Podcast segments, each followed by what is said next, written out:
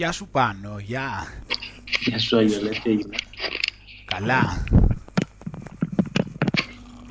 Mm. Ωραία, μια χαρά. Εσύ καλά? Καλά, καλά, μια χαρά. Δεν ακούω το, δεν ακούω το πουλάκι Πάνο. Έξω είναι, έξω. Γιατί νομίζω και την προηγούμενη εβδομάδα νομίζω δεν το άκουα.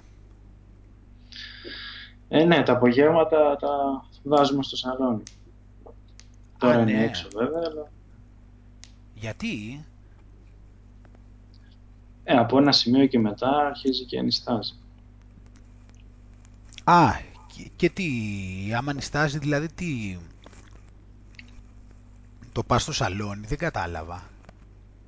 Ναι, ούτως ή άλλως δεν τους αρέσει, λένε, να είναι έξω το βράδυ. Γιατί έχω συνηθίσει το βράδυ, ξέρεις, βγαίνουν τα αρπακτικά και αυτά. Α, και προτιμάνε να είναι σε πιο σε κλειστό χώρο. Και το βάζουμε μέσα, ηρεμεί λίγο και μετά το ρίχνουμε το ένα σεντόνι και κοιμάται. Α, τι του ε, ρίχνει σεντόνι πάνω από το κλουβί. Mm. Α, αυτό τι είναι, καλύ... είναι το, το κάνεις και για το φως.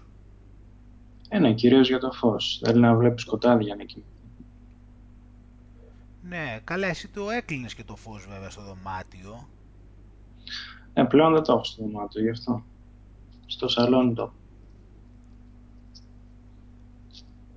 Και αν δεν έχει όμως, ε, μήπως έχει θόρυβο όμως? Όχι, όχι, τώρα δεν έχει θόρυβο στο σαλόνι. Αχα. Μάλιστα. Πώς πάνε τα πράγματα, εντάξει? Όλα ε, καλά. Μια χαρά. Όλα καλά. Έχει ανοίξει ο καιρός. Ε, ναι, τώρα στην Ελλάδα ε, άνοιξε, α, εννοείς, ναι, εσύ πρέπει να εννοείς, άνοιξε με την έννοια επειδή τις προηγούμενες μέρες είχε βροχές. Ναι. Γι' αυτό. Ε, και είπαν ότι δεν ξέρω, μπορεί να βρέξει πιο μετά, ρε παιδί μου, αλλά εντάξει, κάποια στιγμή τα φτιάξει, θα γίνεται. Ε, τι θα κάνει τώρα στην Ελλάδα, δεν γίνεται. Εδώ, ε, εν τω μεταξύ, είναι πολλές φορές που έχω παρατηρήσει ότι έχει ο, ο καιρός είναι αντίθετος με εδώ πέρα. Εδώ είχε, είχε τώρα ένα τετραήμερο περίπου, τέσσερις πέντε μέρες, οι οποίες ήταν... Ε, δεν φαντάζεσαι, ήταν ένα, ένα αριστούργημα, ήταν... Ε, είκοσι πέντε είκοσι έξι βαθμοί με ηλιοφάνεια και εδώ όταν έχει είκοσι έξι είναι σαν αντίστοιχα στην Ελλάδα σαν να είναι τριάντα, τριάντα τόση, mm. σαν να είναι πάνω από τριάντα oh. αναλογικά. Απόλαυση. Ναι, και ήταν και είναι τέλεια, ήταν, ήταν τέλεια. Βέβαια δεν τις απίλαυσα εγώ τις μέρες αυτές όσο θα ήθελα. Γιατί. Γιατί βέβαια με βοήθησαν, αλλά δεν τις απίλαυσα όσο θα ήθελα από την άποψη ότι δεν ήμουνα τόσο έξω όσο θα ήθελα, γιατί ήταν οι τελευταίες μέρες της νηστείας mm. και ήμουνα, τις πιο πολλές ήμουνα low energy και έτσι κι αλλιώς, δηλαδή εντάξει, λόγω νηστείας δεν θα μπορούσα να πάω για περπάτημα τώρα μέσα στα δάση να κάνω είκοσι χιλιόμετρα. Και αυτά, οπότε δεν τις, δεν τις χάρηκα έτσι όπως θα ήθελα να τις χαρώ. Ε, αλλά απ' την άλλη και πάλι βέβαια είναι απολαυστικά σίγουρα. Απλώς πήγα, πήγα έξω, περπάτησα και αυτά, απλά δεν έκανα τις δραστηριότητες δηλαδή, που υπό άλλες συνθήκες θα έκανα. Δηλαδή θα έκανα πολύ περισσότερα πράγματα, θα πήγαινα πολύ πιο μακριά. Θα περπατούσαμε πολύ περισσότερο, θα πηγαίναμε μέσα στη, στη φύση, έξω από το Λονδίνο κλπ. Τώρα, εντάξει, έκανα βόλτες εδώ, εδώ γύρω, σε μέρη δηλαδή που τα έχω ξαναδεί, αλλά εντάξει. Απλώς υπήρχε η προτεραιότητα, τώρα που ήταν έτσι η νηστεία, να τελειώσει, ναι. Γεια, yeah, έχουμε να πούμε για την νηστεία σήμερα. Α, ναι, ναι, ναι. Ε, η νηστεία τώρα τελείωσε. Τελείωσε τη Δευτέρα στις, ε, στις εννιά και μισή ώρα μετά μεσημβρίας. Mm. Ε, ήταν, ε, ήταν έτσι, ήταν δέκα μέρες δηλαδή, όπως είπαμε, ήταν δέκα μέρες μοναχά νερό.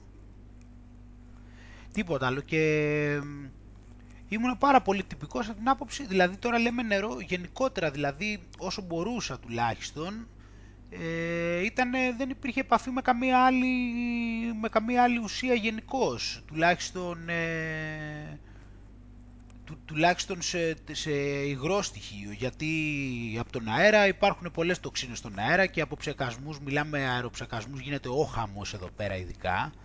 Δηλαδή mm. δεν νομίζω στην Ελλάδα ότι είναι σε αυτό το επίπεδο, μιλάμε αεροψεκασμοί, μιλάμε, είναι πφ, απίστευτα πράγματα. Τόσο πολύ. Πολύ, πολύ, πέφτει πολύς ψεκασμός και στην Ελλάδα, εντάξει, πέφτει αβέρτα, αλλά νομίζω εδώ πέφτει περισσότερο. Βέβαια τώρα στην Ελλάδα δεν είμαι κιόλας για να τσεκάρω, εδώ το σως, εντάξει. Οπότε μόνο τους αεροψεκασμούς να σκεφτείς, ε, μιλάμε για μεγάλη διαφορά. Mm. Αλλά εκτός τους αεροψεκασμούς, ε, γενικότερα η ατμόσφαιρα, τώρα υπάρχει μόλυνση στην ατμόσφαιρα, εδώ Λονδίνο είναι, εντάξει. Οπότε θέλω να πω ότι αυτά δεν μπορώ να τα επηρεάσω, τις τοξίνες και όλα αυτά που έρχομαι σε επαφή.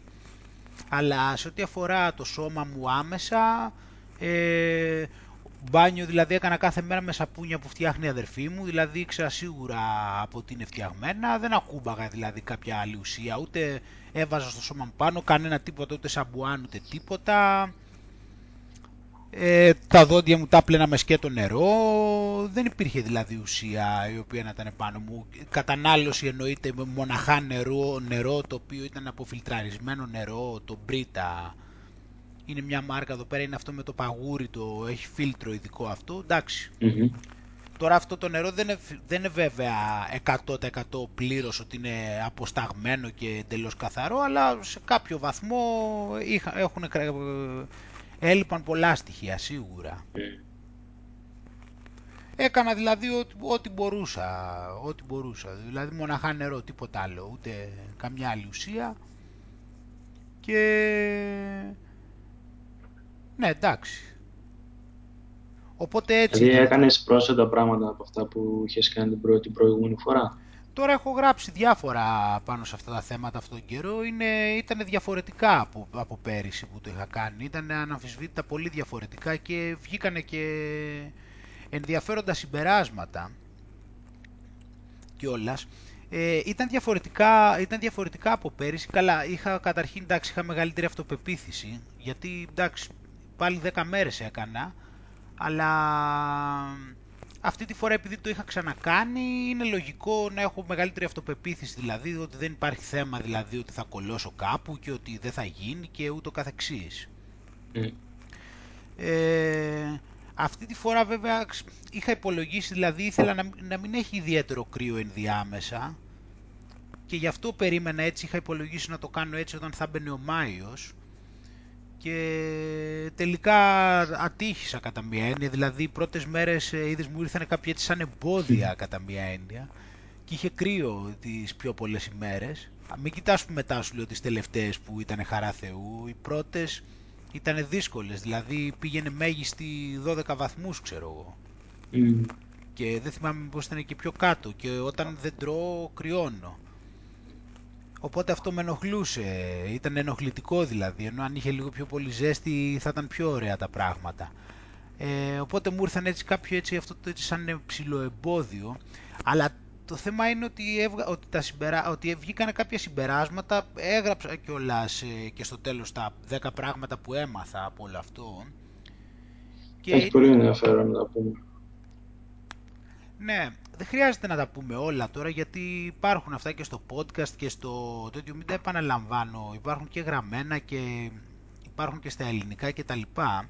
Απλώς mm-hmm. υπάρχουν κάποια που είναι από τα πιο σημαντικά, θα μπορούσα να mm-hmm. πω. Ένα είναι ότι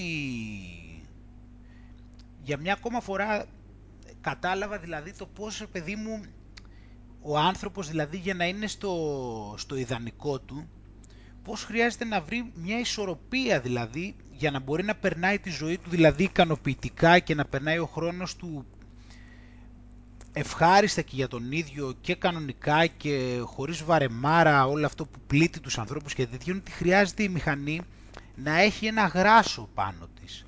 Χρειάζεται mm. δηλαδή να έχει κάτι να καταπιάνεται, το οποίο του δίνει ένα βαθμό fulfillment, ένα βαθμό ικανοποίησης. Δεν μπορείς δηλαδή, το... είναι... έχει σχέση πάλι με το flow αυτό.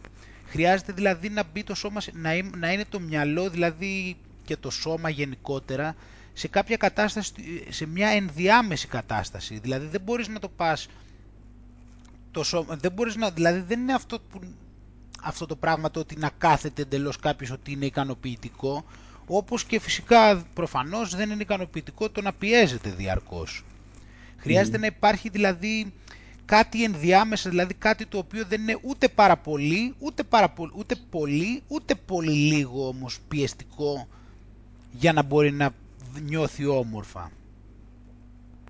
Χρειάζεται mm. να βρει κάτι ενδιάμεσο, δηλαδή αν τον αφήσει τον άλλο και του πεις δεν χρειάζεται, δεν έχεις καμία ευθύνη και μην ασχολείσαι με τίποτα και παράτα τα όλα και μη σε νοιάζει και η επιβίωσή σου είναι σίγουρη και δεν θα έχεις κανένα θέμα, δεν θα είναι καλά τα πράγματα.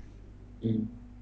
Όπως και δεν θα είναι καλά σε βάθος χρόνου αν κάποιος ε, έχει στο μυαλό του συνέχεια κάποια κίνητρα και ψάχνεται συνέχεια και προσπαθεί να κυνηγάει διαρκώς στόχους, ούτε και αυτό θα είναι καλό, γιατί θα, θα, το πιο πιθανό είναι ότι θα δημιουργήσει ζητήματα στην υγεία του στη, και στην ψυχική και ίσως και στη σωματική, ανάλογα με το τι είναι αυτό με το οποίο καταπιάνεται.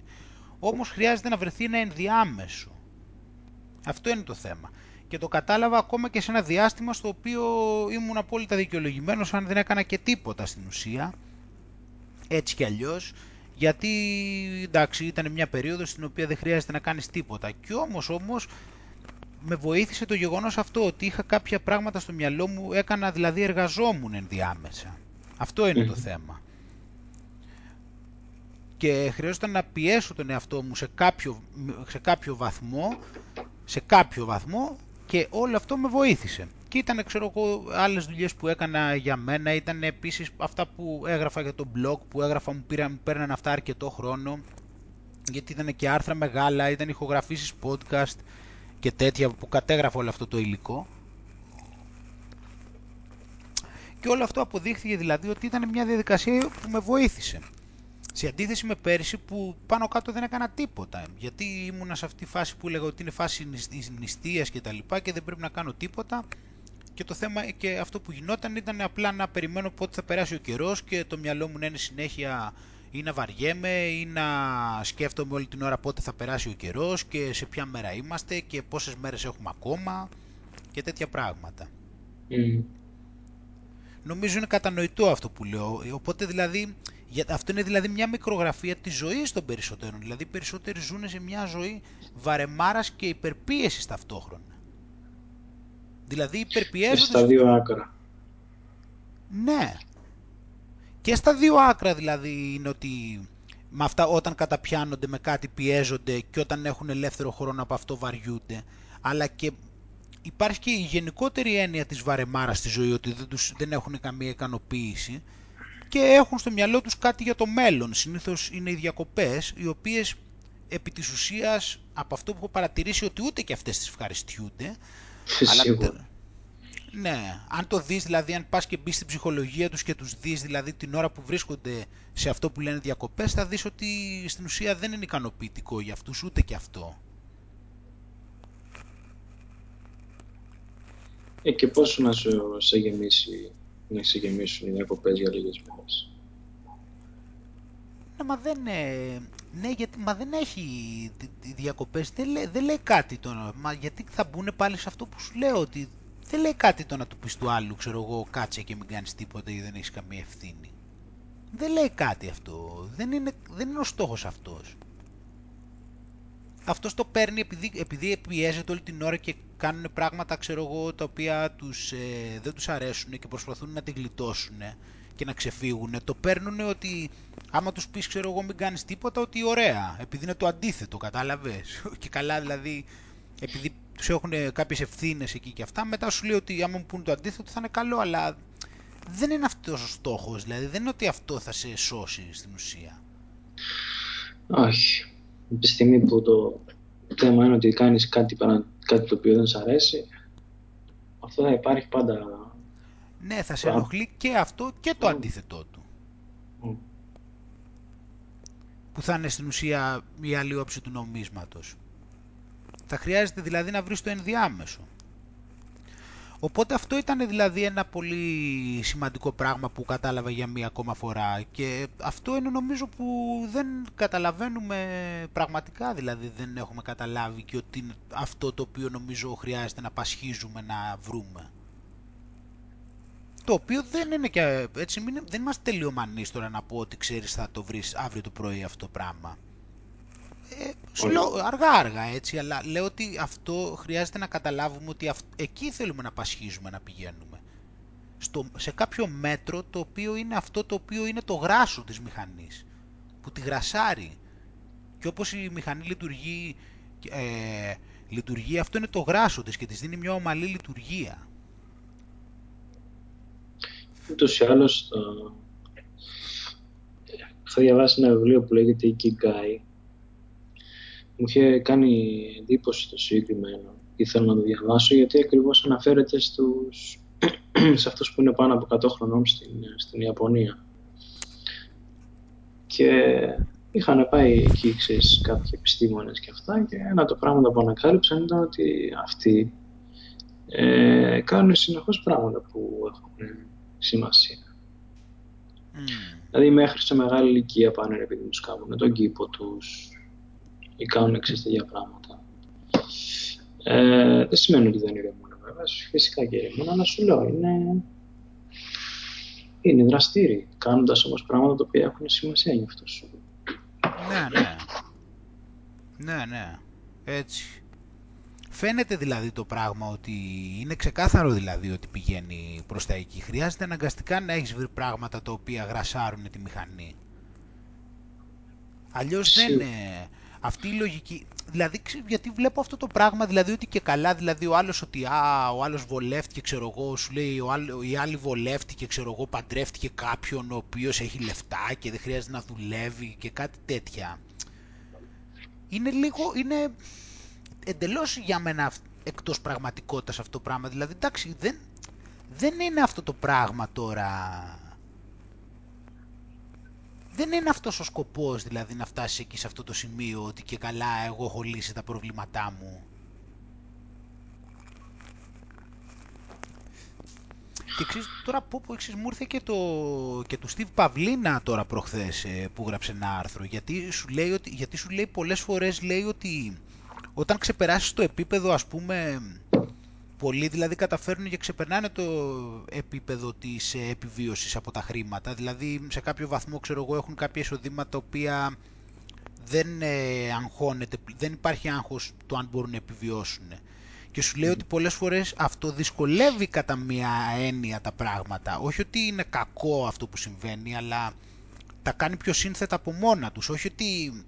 είναι πρόβλημα, αλλά εκ των πραγμάτων θα συμβεί, γιατί όταν έχεις, ας πούμε, απλά, όταν έχεις στο επίπεδο επιβίωσης, ενδιαφέρεσαι, ξέρω εγώ, για το αν έχεις να πληρώσεις, ξέρω εγώ, τους λογαριασμούς σου και να μαζέψεις λεφτά και να κάνεις από εκεί οικονομία και να κάνεις το ένα, ενώ όταν τα καλύψεις αυτά, αν εξελίσσεσαι σαν άνθρωπος, αυ- αυτοί που εξελίσσονται, έχουν άλλους προβληματισμούς, έχουν δηλαδή προβληματισμό πώς θα βρούνε να κάνουν κάτι το οποίο θα προσφέρουν κάτι σε άλλους ανθρώπους, ε, το τι κληρονομιά θα αφήσουν πίσω τους, ας πούμε, πνευματικά, σαν δημιουργήματα όταν θα φύγουν από αυτή τη ζωή. Έχεις, ε, ξέρω εγώ, το πώς θα φτιάξεις μια μακροχρόνια στρατηγική ούτως ώστε να δημιουργήσεις κάτι το οποίο...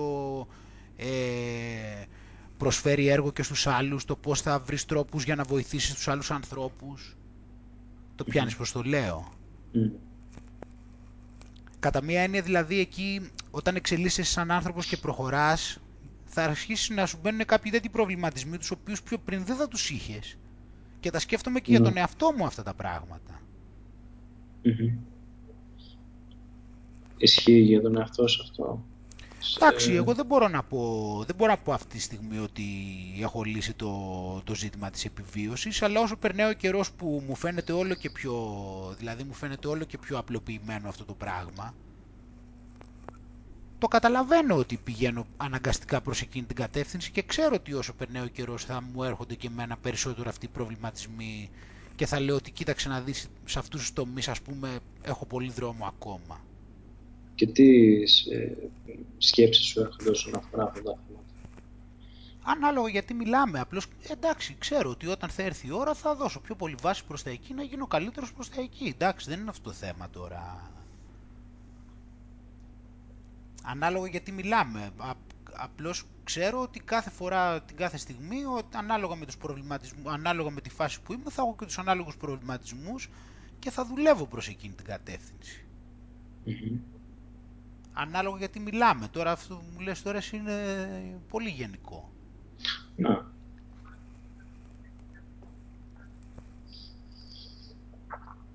Γιατί, τότε, γιατί την κάθε στιγμή ε, όταν, είσαι, ε, όταν είσαι και με τον εαυτό σου και τον αισθάνεσαι και όλα αυτά, νιώθεις που καίει η φλόγα σου περισσότερο και που θα πας πιο πολύ προς τα εκεί και που πάει η δύναμή σου περισσότερο. Ξέρεις καλύτερα. Ναι, ναι, πολύ σωστά το έδεσες. Είναι και μια φλόγα μέσα σου, κατάλαβες, η οποία σε κινητοποιεί περισσότερο εκείνη, προς εκείνη την κατεύθυνση και έχεις πιο πολύ δύναμη προς τα εκεί και προχωράς και πιο γρήγορα προς τα εκεί όταν έρθει εκείνη η ώρα.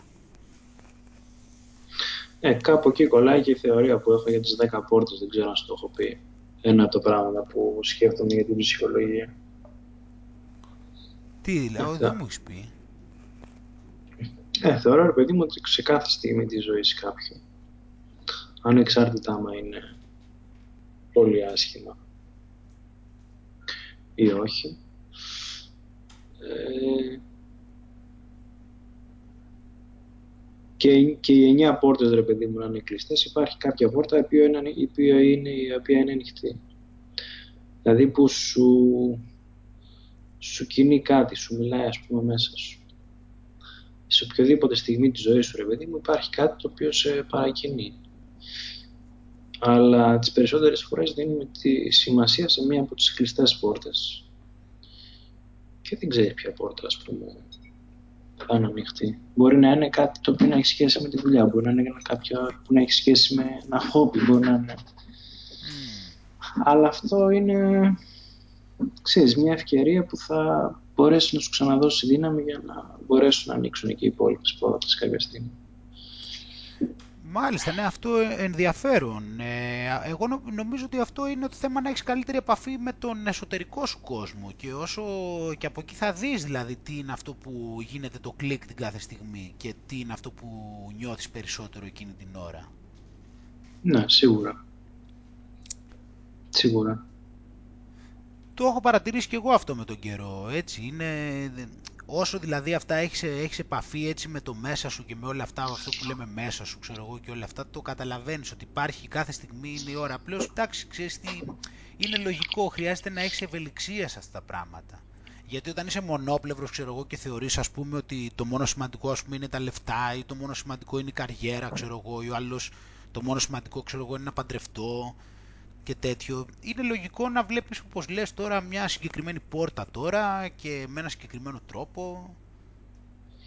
Ναι, και ξέρεις, όταν ε, αυτό που λες, βλέπεις με ένα συγκεκριμένο πράγμα μόνο, όταν υπάρχει ένα διέξοδο, ας πούμε, για τον ένα ή τον άλλο τρόπο, ε, για τον ένα ή τον άλλο λόγο σε συγκεκριμένο πράγμα, μετά πελαγώνεις, φαντάζομαι τώρα. Ναι. Τι θα κάνεις εκείνη τη στιγμή, δεν μπορείς να κάνεις κάτι. Είναι, ναι, αυτό πάλι λείπει ευελιξία εκεί. Λείπει ευελιξία και έχεις το αδειός σου και νιώθεις μετά ότι τελειώνει η ζωή σου. Mm. Δεν υπάρχει δηλαδή ότι το αδιέξοδο αυτό είναι σε όλη σου τη ζωή. Δεν είναι μόνο εκεί. Για να μην πούμε το συνηθισμένο ότι πολλές φορές όταν έχεις αδιέξοδο σε ένα τομέα, με το να εμπλακείς με κάποιον άλλον, φεύγει το αδιέξοδο και από εκείνον πολύ συχνά, αλλά εντάξει, κλασικό θέμα αυτό. Ναι. Ε, και δεν το θίγω και συχνά, γιατί είναι πολύ counterintuitive. Εντάξει, counterintuitive είναι με τη γραμμική λογική. Όταν το ε, πας... Ναι, εντάξει. Ποιος θα το, ποιος, σε ποιο θα το πεις και ποιος θα το καταλάβει τώρα. Να του πεις τον άλλον, ρε παιδί μου, μην ασχολείσαι με το συγκεκριμένο θέμα για να αληθεί. Εντάξει.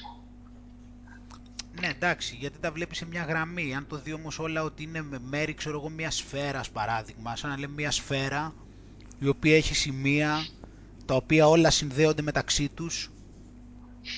Τι ωραίο. Τι ωραίο. και το καθένα η κατάσταση που βρίσκεται επηρεάζεται από τις σχέσεις με όλα τα υπόλοιπα και τις σχέσεις των άλλων μεταξύ τους και από την κατάσταση όλη και ούτω καθεξής, τότε αλλάζει το πράγμα αν το δεις έτσι. Φυσικά και αλλάζει. Φυσικά και αλλάζει.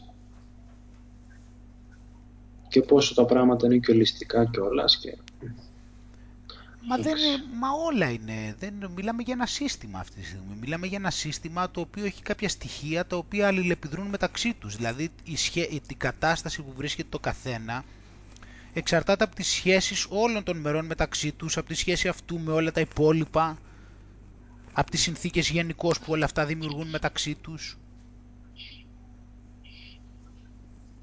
Αναγκαστικά φαίνεται, φαίνεται πως η φύση λειτουργεί έτσι. Δεν μπορείς να πεις ότι υπάρχει κάτι ξεκομμένο, ότι λειτουργεί από μόνο του και οτιδήποτε άλλο συμβαίνει. Είναι ένα δοχείο όλα αυτά. Είναι συγκοινωνούντα. Μετά εγώ, μετά που σου, σου έλεγα πάλι με τα μαθήματα που πήρε επίσης και συνδέεται κάπως και με αυτό, είχε να κάνει και επίσης κατάλαβα πόσο σημαντική είναι η αξία του τώρα και πόσο σχετίζεται αυτό πολύ και με αυτό που λέμε υπομονή. Mm. Δηλαδή στην ουσία η, υπο, η υπομονή κατά μία έννοια θα μπορούσε να πεις ότι είναι μία καλύτερη αφοσίωση στο τώρα. Δηλαδή όταν μπαίνεις στο τώρα δεν υπάρχει αυτό το, αυτή η ανυπομονησία. Mm. Δηλαδή χάνεται, δεν υπάρχει πλέον η έννοια της ανυπομονησίας όταν βρίσκεσαι εσύ στην τωρινή στιγμή. Σβήνει αυτό το πράγμα, δεν υπάρχει κάτι να περιμένεις.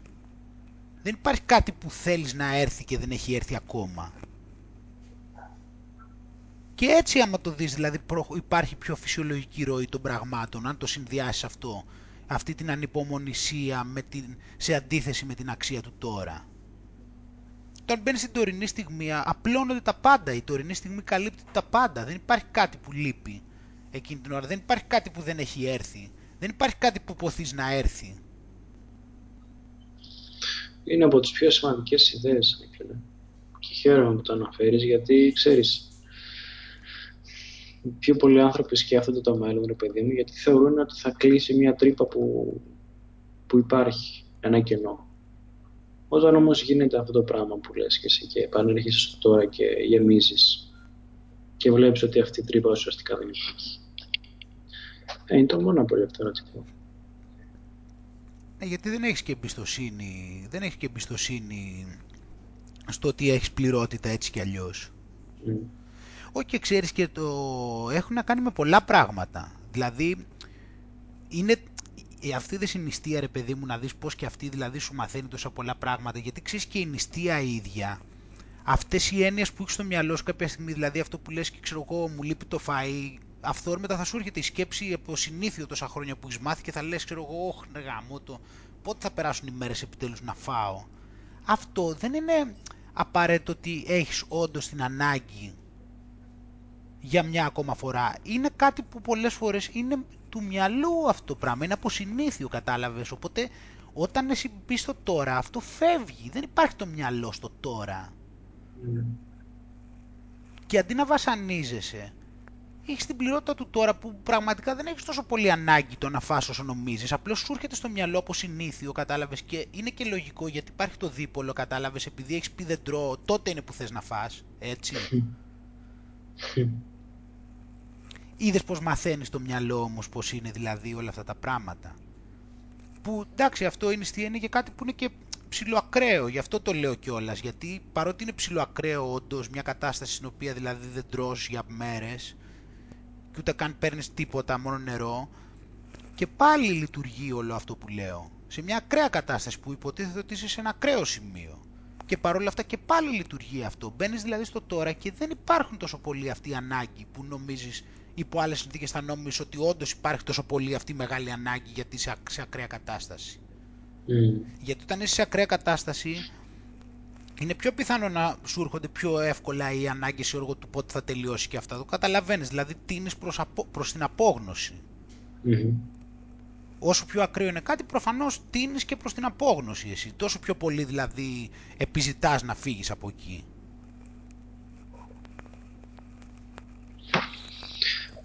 Τόσο ούτως πιο πολύ άλλος... έχεις ανυπομονησία. Ούτως ή άλλως ήταν όμως κάτι το οποίο για σένα είχε νόημα. τι είχε.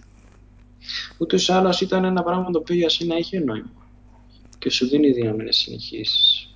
Ναι, εντάξει, απλώς ναι, το εννοείται αυτό, αλλά αυτό που λες τώρα εσύ είναι το conscious mind. Υπάρχουν όμως μετά και οι άλλες, υπάρχουν οι σκέψεις. Αυτό που λες εσύ είναι η συνείδηση, η συνείδησή μου. Η συνείδησή μου η βαθιά, αλλά οι σκέψεις. Ε, το γιατί θεωρώ ότι είναι πάρα πολύ σημαντικό και λειτουργεί σε όλα τα επίπεδα, και συνειδητά και υποσυνείδητα.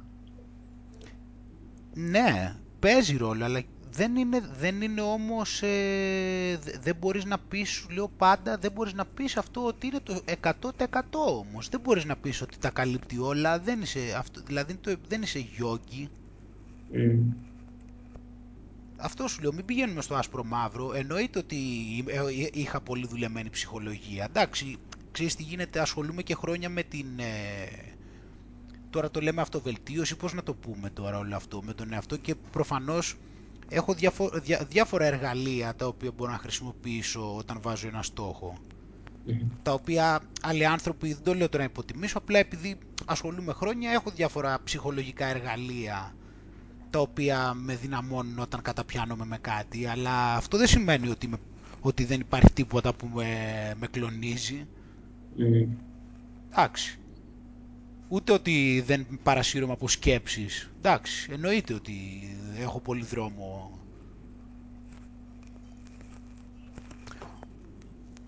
Οπότε δηλαδή, εννοείται ότι πε, πεζόντουσαν δηλαδή παιχνίδια στο μυαλό μου. Δεν τίθεται θέμα ότι δεν πεζόντουσαν παιχνίδια στο μυαλό μου. Απλώς είπαμε, εντάξει, υπάρχουν κάποια εργαλεία που έχω προετοιμάσει τον εαυτό μου και τα, τα χρησιμοποιώ, τα οποία προφανώς, εντάξει, με κάνουν πιο ισχυρό. Και αυτά ήθελα και κατά μία έννοια λίγο, αν το δεις, αν θέλεις έμεσα, προσπάθησα και αυτά να τα περάσω και κάποια από αυτά μέσω και των posts που έκανα. Δηλαδή, δεν ήταν τυχαίο δηλαδή το ότι αφιέρωσα ένα συγκεκριμένο post για να πω τα why's, που είπα τα mm. γιατί μου δηλαδή, το ένα τέτοιο, γιατί θέλω να τονίσω πόσο μεγάλη σημασία είναι αυτό το πράγμα να το κάνεις. Δηλαδή, το κάνω εγώ και πόσο μεγάλο ρόλο παίζει. Και τα έχω και εδώ πέρα μπροστά μου ακόμα, τώρα δεν τα έχω βγάλει, είναι στον τοίχο ακόμα τα έχω, τα έχω εκεί πέρα. Και δεν είναι τόσο το θέμα ότι τα έχω στον τοίχο. Είναι το πόσο μεγάλη σημασία έχουν. Και ας μην τα έβλεπα, δεν είναι θέμα, δεν τα διάβαζα έτσι κι αλλιώς συνέχεια. Δεν είναι θέμα αυτό, είναι θέμα το πόσο μεγάλη σημασία έχουν, δηλαδή το πόσο ξεκάθαρα να τα καταγράψεις και πόσο σημαντικό είναι κιόλας ε, να τα νιώσεις μέσα σου. Γιατί αυτό το έγραψα κιόλας στο τέτοιο, δηλαδή όταν το διαβάζεις, δεν να το διαβάσεις παπαγαλία. Το έχω, το έχω γράψει αυτό στις σημειώσεις εκεί πέρα σε αυτό το άρθρο. Δεν είναι το γιατί δηλαδή απλώς να το διαβάσεις. Είναι να κάτσεις εκεί να το σκεφτείς, να το νιώσεις μέσα σου. Για να αποτυπωθεί.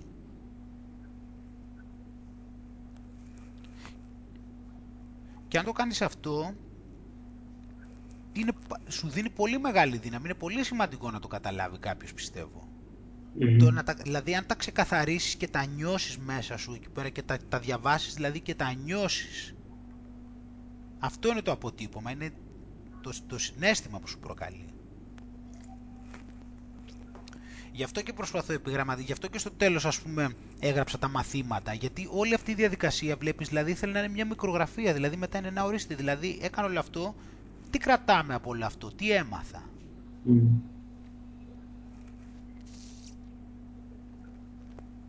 Όπως και είναι και σημαντικό, ένα σημαντικό ακόμα μάθημα, είναι αυτό, ένα πράγμα επίσης που πάλι τώρα ξέρεις, μπορεί κάποιος να, του θεω, να νομίζει ότι αυτό είναι μπανάλ, ας πούμε, γιατί τον τρόπο που νομίζουν οι άνθρωποι ότι είναι ένλογοι, αλλά δεν καταλαβαίνουμε, δηλαδή πραγματικά ε, η συνείδησή σου, η πραγματική συνείδηση, το βάθος σου είναι ο καραβοκύρης αυτού του πλοίου.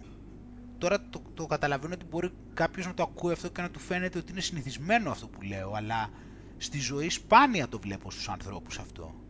Εμείς έχουμε την, το, το, το, το τέτοιο του καραβιού. Εμείς, όταν λέω εμείς, να το ξεκαθαρώ, εμείς, εμείς είναι το βάθος, είναι η συνείδησή μας, είναι το βάθος μέσα, είναι η ψυχή που λέμε.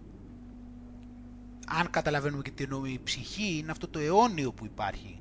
Είναι η πραγματική καθαρότητα που υπάρχει μέσα, όχι η προσωπικότητα, όχι οι σκέψεις, όχι ο χαρακτήρας μας. Η ψυχή είναι αυτό που είναι ο καραβοκύρης, πραγματικά.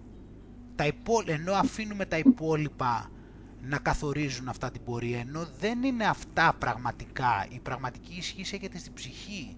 Όταν είσαι mindful και αφήσεις και τα, τα, τα, τα καταλάβεις αυτά ποια είναι και τα πατήσεις κάτω αυτά και πεις ότι δεν έχουν αξία και βάλεις την ψυχή πιο πάνω, μπορεί αυτή η ψυχή κάθε στιγμή να επιλέγει αυτή τι είναι το σωστό και να το κάνει. Μπορεί να το κάνει όμως. Ούτε, ούτε τα συναισθήματα που σου έρχονται, ούτε οι ιδέες, ούτε οι φόβοι σου, ούτε τι νομίζεις, ούτε το πώς παρασύρεσαι, ούτε τίποτα. Η ψυχή είναι κάθε στιγμή αυτή η οποία μπορεί αυτή να επιλέγει να κάνει ό,τι θέλει. Μου αρέσει πολύ το μήνυμα που παίρνας, Άγγελε. Γιατί ε, όταν μιλάς για ψυχή και αυτά και διάφοροι, ας πούμε, σοφοί κατά καιρούς και διάφορες σχολές και τέτοια, ε, ουσιαστικά είναι ένα πράγμα τα οποία τα λένε, απλά ο καθένας χρησιμοποιεί μια διαφορετική λέξη. Και βλέπεις ότι η ψυχή είναι ανώτερη ποιοτικά και παρασέρνει, ας πούμε, ε, όλα τα υπόλοιπα. Μα και έχει είναι. και στοιχεία και έχει και στοιχεία και από όλα τα υπόλοιπα. Αυτό είναι το πραγματικό. Όλα τα υπόλοιπα είναι τα εγώ. Τα άλλα που λέμε είναι τα εγώ. Για να το πούμε με άλλες λέξεις, τα υπόλοιπα είναι τα εγώ, αυτό που δεν κάνεις για να μην πούνε τίποτα, ξέρω εγώ, αυτό το τι θα πει ο κόσμος, αυτό το δεν μπορώ, αυτό το δεν γίνεται, δεν μπορώ, αυτό δεν είναι δυνατόν, αυτό, ξέρω εγώ, είναι απίθανο, αυτό είναι επικίνδυνο, αυτό είναι έτσι, αυτό είναι το άλλο, όλα αυτά είναι τα εγώ.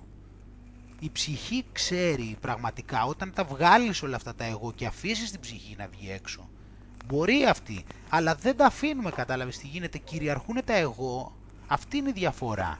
Κυριαρχούν τα εγώ και δεν κάνουμε κάτι επειδή φοβόμαστε, δεν κάνουμε κάτι επειδή πιστεύουμε δεν γίνεται, επειδή δεν έχουμε αυτοπεποίθηση, επειδή νομίζουμε ότι αυτό δεν είναι δυνατόν, επειδή μας έχουν πείσει ότι αυτό δεν μπορεί να γίνει. Έχουμε, μας έχουν πει στο σχολείο το άλλο, οι γονείς μας, ξέρω εγώ, από μωρά μας λέγανε αυτό, φοβόμαστε τι θα πούνε, φοβόμαστε τι θα πει ο κόσμος, φοβόμαστε τι θα πει ο ένας, νομίζουμε ότι δεν, είμαστε, δεν μπορούμε να το κάνουμε, νιώθουμε ότι δεν έχουμε τις δυνατότητες, νιώθουμε ότι αυτό είναι ανέφικτο. Αυτά όλα είναι τα εγώ. Θέλουμε να κάνουμε κάτι για να εκδικηθούμε, ξέρω εγώ, θέλουμε να κάνουμε κάτι για να αποδείξουμε. Όλα αυτά είναι τα εγώ, ενώ στην πραγματικότητα η ψυχή είναι αυτή που χρειάζεται να βγαίνει μπροστά. Γι' αυτό λέμε που βγαίνει το μυαλό. Γι' αυτό είναι και το Google, αν θέλεις, μετά. Που είναι, το πράγμα, που, λέμε ότι, που είναι αυτό το οποίο λέμε ότι ξέρει από μόνο του το τι να κάνει. Εκεί είναι και το πιο σοφό, έτσι.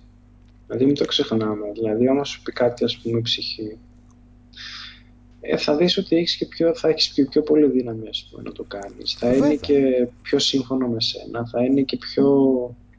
και πολλές φορές θα είναι και πιο εύκολο, ας πούμε, με την ουσιαστική λέξη της έννοιας. Βέβαια. Μα σκέψου ότι και όλο αυτό ε, πρόκειται, όλο και αυτή το, μα όλο αυτός ο μηχανισμός, ε, ο, αν αφήσει αυτό το μηχανισμό να λειτουργήσει, είναι η, η πολύ, πιο, πολύ πιο ικανός, είναι, είναι πολύ πιο, μπορεί να έχει, ε, επεξεργάζεται, ξέρω εγώ, δεδομένα απίστευτα πιο γρήγορα. Πώς λέμε το intuition, η διαίσθηση, πόσα δεδομένα μπορεί να επεξεργαστεί, δηλαδή, σε σχέση με το συνειδητό μέρος του εγκεφάλου, αν θες να το πάμε και εκεί. Όλα αυτά τα πράγματα. Όσο, είσαι, λοιπόν, όσο αφήνεις λοιπόν αυτά και τα καταλαβαίνεις και τα αφήνεις αυτά να βγαίνουν μπροστά και βγάζεις τα εγώ, όλα αυτά το που είπαμε πριν, όλα αυτά που νομίζουμε, την προσωπικότητα, τα οποία στην ουσία είναι κάποια πράγματα, όταν αυτά τα πράγματα μπορέσεις και τα αφήσεις πιο πίσω και καταλάβεις ότι δεν είναι τα σημαντικά. Αλλά αυτά είναι δύσκολα, ξέρεις, να τα...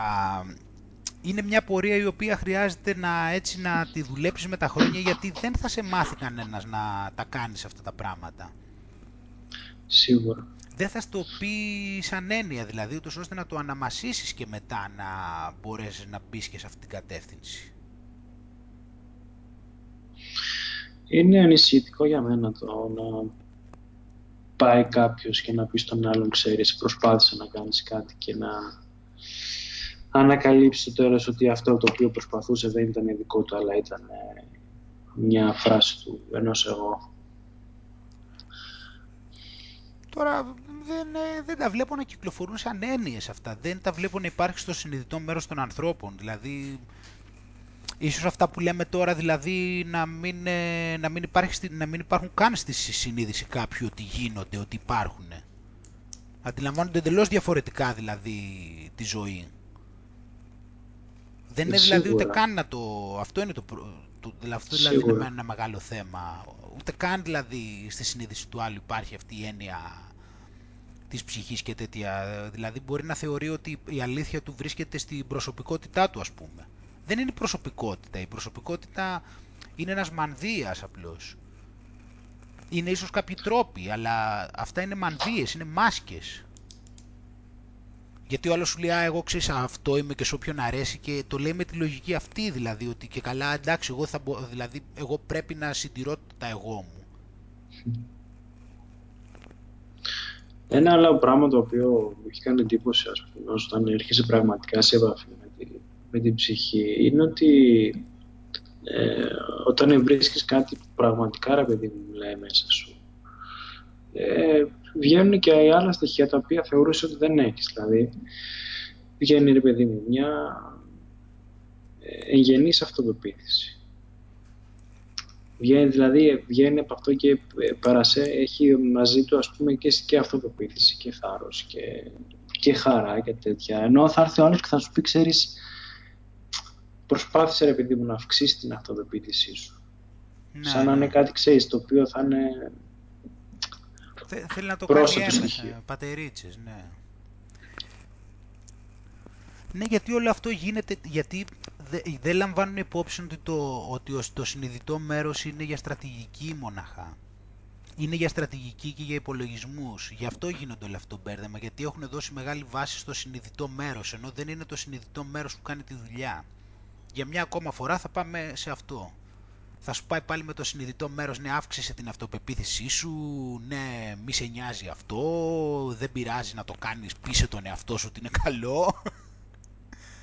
Θα σε πάει, ξέρεις, ναι, πείσε τον εαυτό σου, κάνε αυτό. Δεν καταλαβαίνει, απλά δεν έχει καταλάβει τον τρόπο της ε, λειτουργίας. Γι' αυτό λέμε για το συνειδητό μέρος ότι είναι ένα εξτραδάκι το συνειδητό μέρος, είναι για συγκεκριμένα πράγματα.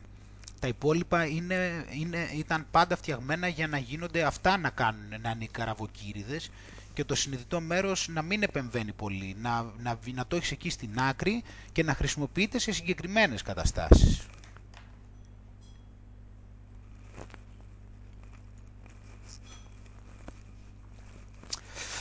Αυτό είναι το θέμα, παρά το βάλανε δηλαδή να είναι ο καραβοκύρης, με αυτή την έννοια. Ενώ δεν αντιληφθήκαν ότι δεν ήταν αυτό, το, αυτός ο τρόπος ο, ο, ο ιδεατός για να λειτουργεί όλο αυτό το σύστημα.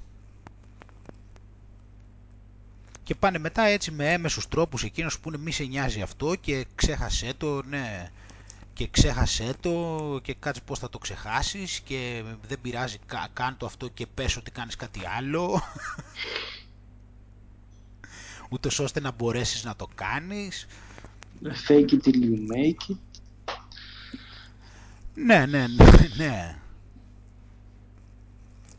Και τέτοια πράγματα. Όλα αυτά, όλα αυτά, είναι οι, όλα αυτά που λέμε οι ονομασίες είναι και αυτά όλα μέρη του συνειδητού μέρους, όλα αυτά τα πράγματα. Είναι το μυαλό το οποίο, τα, το συνειδητό τα οποία δίνει αυτές τις ονομασίες.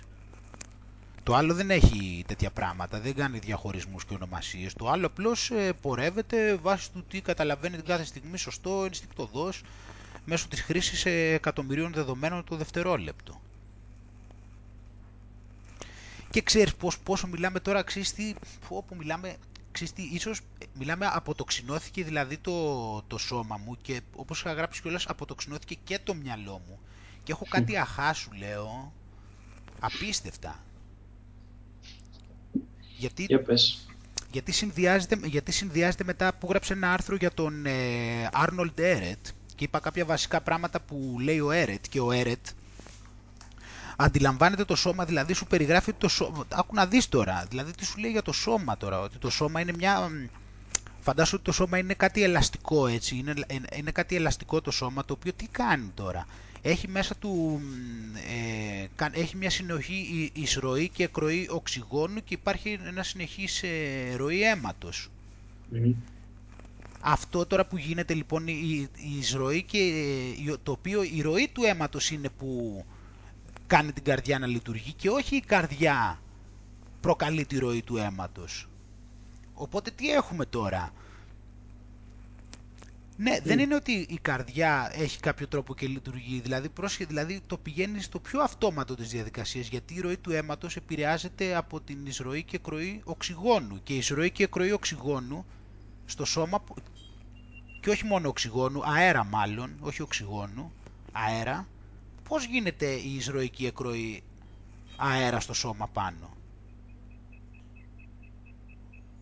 Γίνεται μέσω της διαφοράς πίεσης και μέσω της ύπαρξης της ελαστικότητας. Δηλαδή γίνεται αυτόματα, δεν γίνεται αυτόματα. Η mm. αναπνοή δεν λειτουργεί αυτόματα. Mm. Αυτό δεν είναι μήπως το πράνα που λέμε, η αναπνοή του Θεού, mm. που λένε οι θρησκείες. Οπότε λοιπόν παρατηρείς τώρα, το, οπότε αν το βάλεις πόσο κομβική σημασία είναι, χωρίς αναπνοή πόσο μπορεί να ζήσει ο άνθρωπος, τρία, ούτε τρία λεπτά. Αν, το, αν, λοιπόν, δώσουμε, αν καταλάβουμε λοιπόν, δώσουμε πιο μεγάλη αξία σε αυτό το πράγμα, παρατηρούμε πόσο αυτόματα λειτουργεί το σύστημα και ότι στην ουσία η επιβίωσή του εξαρτάται σε πολύ μεγάλο βαθμό από την ύπαρξη της ελαστικότητας, η οποία έχει σαν συνέπεια την διαφορά πίεσης μεταξύ μέσα και έξω στο σώμα στις τρεις διαστάσεις, και αυτό είναι το οποίο το κρατά ζωντανό και επηρεάζει και τη ροή του αίματος ομοίως. Mm-hmm.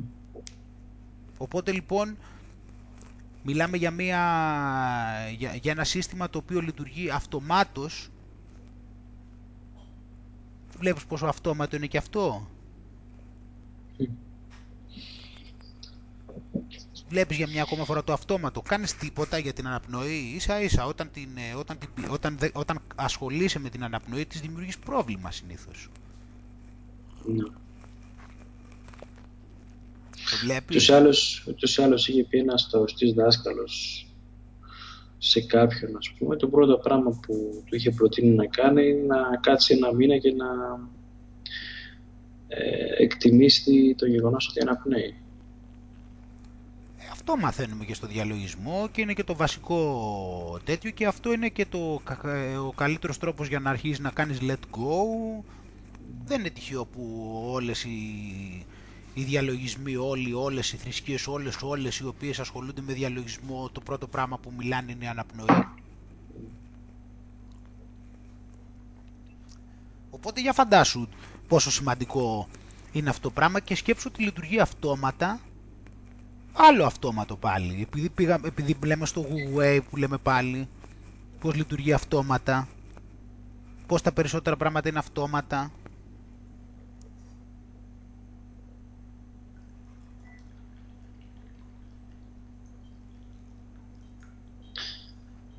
Επειδή λέμε για το συνειδητό μέρος και για το αυτόματο. Να το πάλι.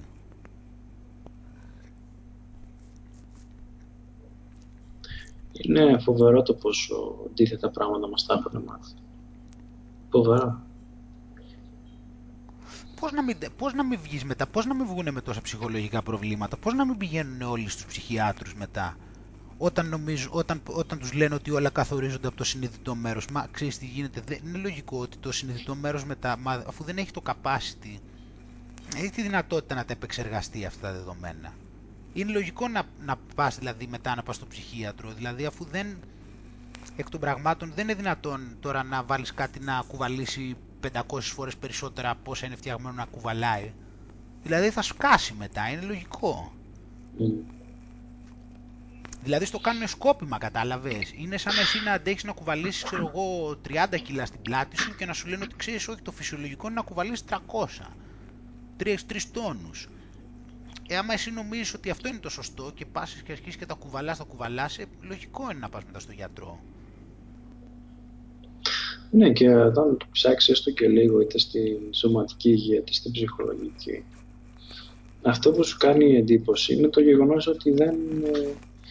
Υπάρχουν ε, πώς να το πω, ακόμα περισσότερες ασθένειες και ακόμα περισσότερα ψυχικά νοσήματα στην πλειοψηφία του πληθυσμού. Δηλαδή, λογικά θα έπρεπε να είναι η τεράστια πλειοψηφία του πληθυσμού, ας πούμε, με προβλήματα πολύ πιο γρήγορα.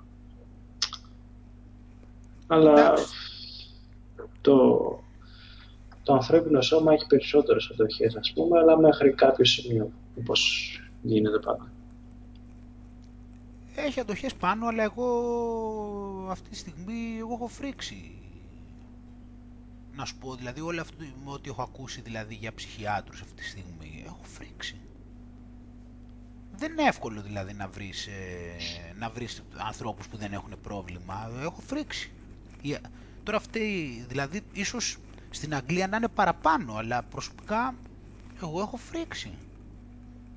Σπάνιο να βρεις κάποιον δηλαδή που να, να είναι καλά, δηλαδή που έστω να μην παίρνει, δεν σου λέω σώνικεται να πηγαίνει κάθε εβδομάδα, να, δηλαδή σπάνιο να βρω κάποιον να μην παίρνει κάποια αγωγή βασικά, αυτό είναι το θέμα.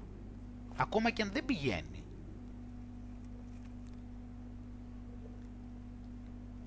Εγώ έχω φρίξει.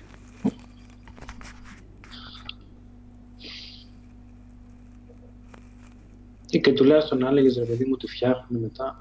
Δεν είναι ούτε σίγουρο αυτό. Μα δεν υπάρχει περίπτωση. Τι να... Μα δεν δε θεωρούμε, μα όπως έχουμε πει, καταρχάς υπάρχει το πρόβλημα ότι το κατασκεύασμα είναι σαθρό από τις βάσεις του, γιατί όταν δεν πηγαίνεις εκεί για να καταπολεμήσεις τα εγώ, τα οποία αυτά είναι το πρόβλημά σου, τι να το κάνεις μετά.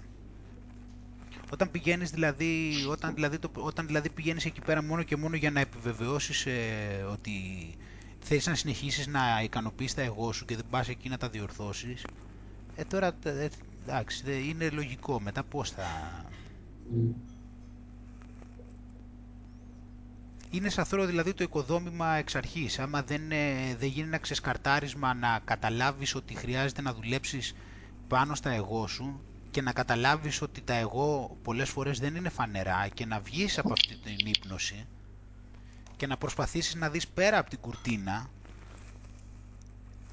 γιατί αναγκαστικά θα πρέπει να καταλάβεις τη φύση των εγώ, η οποία φύση τους είναι ότι είναι κρυμμένα πίσω από την κουρτίνα και όσο εσύ προσπαθείς να τα προστατεύεις είναι λογικό ότι δεν θα μπορείς να τα βλέπεις, γιατί είναι που είναι κρυμμένα. Άμα, προσπα... άμα, δεν... άμα δεν θες και να τα δεις, ακόμα χειρότερα, τότε είναι λογικό. Είναι δηλαδή, το θέμα είναι, έχει αυτό το οξύμορο της όλης κατάστασης, ότι για να τα δεις θα πρέπει πρώτα να αποφασίσεις ότι θα θέλεις να περιμένεις να τα δεις.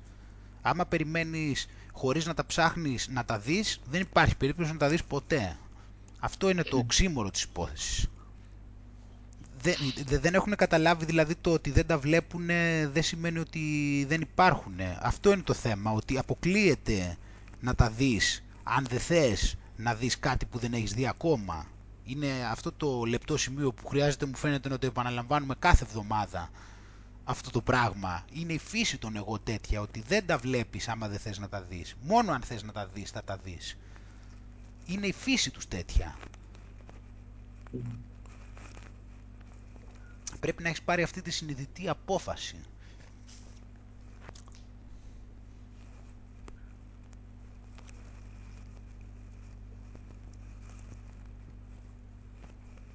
Είναι όλα βαθιά θέματα, Άγγελε. Πολύ βαθιά. Πάρα πολύ βαθιά.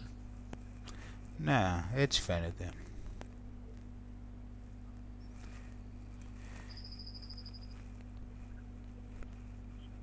Συζήταγα με ένα φίλο μου την Τρίτη, εδώ στην περιοχή, και του είχα πει για το βιβλίο τώρα που διαβάζω για, το... για τη μυστική ζωή των δέντρων. Και του έχει κάνει εντύπωση κάποια πράγματα και μου πήγε κάποια πράγματα που διάβασε αυτός ή είχε δει κάπου, τέλος πάντων, όσον αφορά τα δέντρα. Και ένα από τα πράγματα που μου είπε και μου έκανε πολύ εντύπωση, γιατί νομίζω κολλάει και με πολλές ιδέες που έχουμε πει εδώ, είναι, λέω, ότι το... τα δέντρα, ρε παιδί μου, ξέρω εγώ, σκέφτονται, νιώθουν και τέτοια. Και το θέμα ποιο είναι, ότι όταν λέει παίρνεις ένα, ένα καραπό ο οποίος έχει οριμάσει στο δέντρο. Το δέντρο, λέει, σε εισαγωγικά νιώθει ευχαρίστηση. Γιατί ουσιαστικά παίρνεις κάτι το οποίο για αυτόν από, από το σημείο και μετά που έχει οριμάσει είναι η σπατάλη ενέργειας. Αχα. Οπότε κατά μία έννοια κιόλας έχει διατελεστεί ο σκοπός και χρειάζεται να πάει στο σκοπό του που είναι να καταναλωθεί. Να δεις, εγώ τι διάβασα χθες τώρα, από όπου μου το λες μου το θύμισες τώρα, ε. Τι. Άκου πείραμα τώρα, Στα, στην Ιαπωνία νομίζω, για, κάναν λέει, επειδή θέλαν να δείξουν λέει στα παιδιά, τώρα δεν κράτησα το άρθρο αυτό, αλλά μπορώ να το βρω άμα θέλω, αλλά θυμάμαι τι λέει. Θέλαν να δείξουν στα παιδιά, ρε παιδί μου, να τους κάνουν ένα μάθημα το πόσο ε, άσχημο πράγμα είναι το bullying. Mm-hmm. Okay. Και βάλανε τα παιδιά τώρα να κάνουν bullying σε φυτά. Και είχαν ένα φυτό, ξέρω εγώ, το οποίο του λέγανε καλά λόγια όλη την ώρα, ξέρω εγώ, και το ποτίζανε και το περιποιούνταν. Και είχαν και ένα άλλο φυτό, το οποίο του λέγανε συνέχεια κακά λόγια. Mm. Και λέει πάνω σε ένα μήνα, το ένα λέει άνθησε και έγινε μια χαρά, και το άλλο λέει μαράζωσε.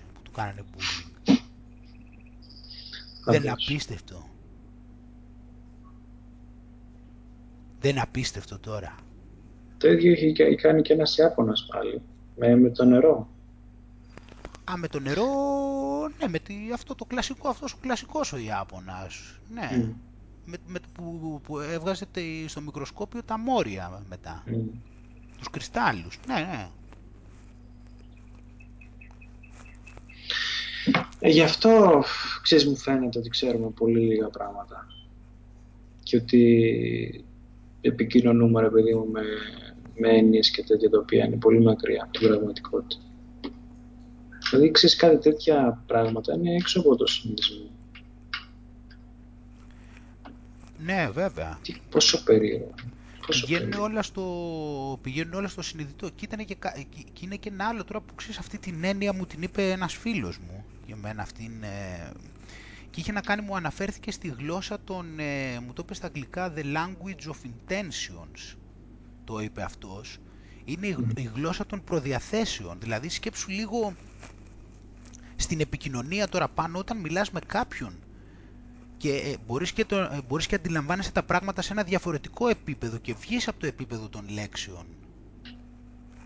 Αν το παρατηρήσεις καλύτερα το, το αντιλαμβάνεσαι, δηλαδή το πόσο διαφορετικός κόσμος είναι, αν παρατηρείς δηλαδή όχι τα, τα πράγματα που λέει κάποιος, αλλά περισσότερο το από πού προέρχεται σε αυτό που λέει. Ότι πολλές φορές δηλαδή αυτό που λέει, το αν το εννοεί ή αν δεν το εννοεί ή γιατί το λέει ή τι θέλει να πει με αυτό. Το βλέπεις πόσο διαφορετική γίνεται η επικοινωνία όταν λειτουργεί σε αυτό το επίπεδο και καταλαβαίνεις ο άλλος για ποιο λόγο σου λέει αυτό που λέει. Το καταλαβαίνεις τώρα αυτό το επίπεδο της επικοινωνίας. Κοίτα, ε, ούτως ή άλλως, Άγγελε, τώρα που το συζητάμε, ας πούμε, όπως είχαμε πει τις προάλλες ότι η σκέψη είναι υπερτιμημένη. Ε, θεωρώ ότι επίσης... Ε, ότι και η, και η γλώσσα είναι υπερτιμημένη. Ναι, μα, μαζί πάνε αυτά. Ναι, μα, μαζί είναι αυτά. Πάνε πακέτο. Η γλώσσα ε... και η, η λεκτική επικοινωνία. Ναι. Δεν είναι τυχαίο, σαν να παρέθεσαι το λέω, δεν είναι τυχαίο ότι στον αυτοσχεδιασμό, ας πούμε, υπάρχουν κάποιες ασκήσεις που ουσιαστικά μιλάς ακαταλαβίστικα με τον άλλο. Α, μιλάς ακαταλαβίστικα δηλαδή. Παίζεις μια σκηνή με τον άλλον, είστε δύο χαρακτήρες, ρε παιδί μου. Δεν έχει σημασία τι χαρακτήρες ή ποια είναι η κατάσταση. Το θέμα είναι ότι εσύ προσπαθείς να περάσεις αυτό, να, να εκφράσεις, ρε παιδί μου, αυτό που θες, αλλά μέσα από καταλαβίστικα, μέσα από κίμπερις, μέσα πράγματα που δεν βγάζουν. Και αυτό φυσικά σε βοηθάει σε πάρα πολλά πράγματα. Α, οπότε δηλαδή πρέπει να καταλάβεις εσύ με, μέσα από τον τρόπο του άλλου.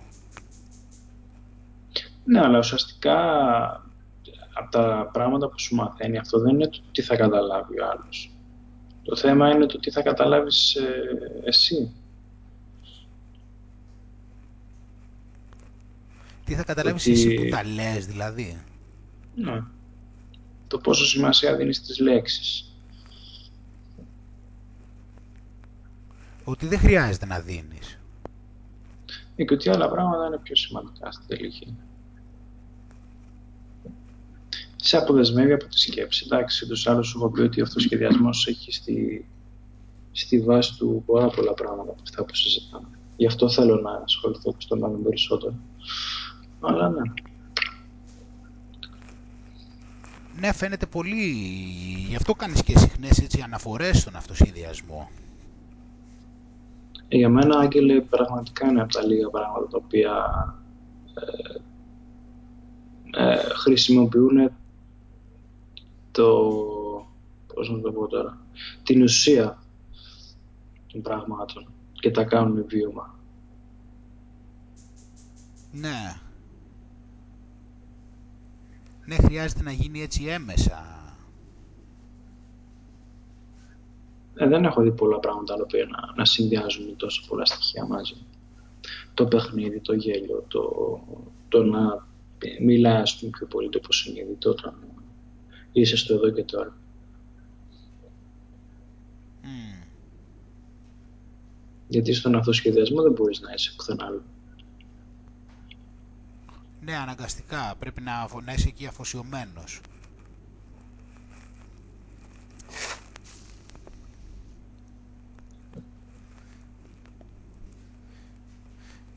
Ναι, αυτό είναι δηλαδή ότι βγαίνει, δηλαδή φαίνεται ότι πηγαίνει πάλι σε, σε, μια, σε ένα παράπλευρο τρόπο, δηλαδή δεν πηγαίνεις στο ευθέως. Αυτό είναι το θέμα.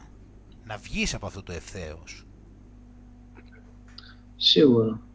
Όσο δύσκολο όμως είναι. Το μεταξύ μου είπε αυτός ο φίλος μου, γιατί του έδωσα το... Ένα από αυτά που θέλω να σου πω σήμερα είναι το...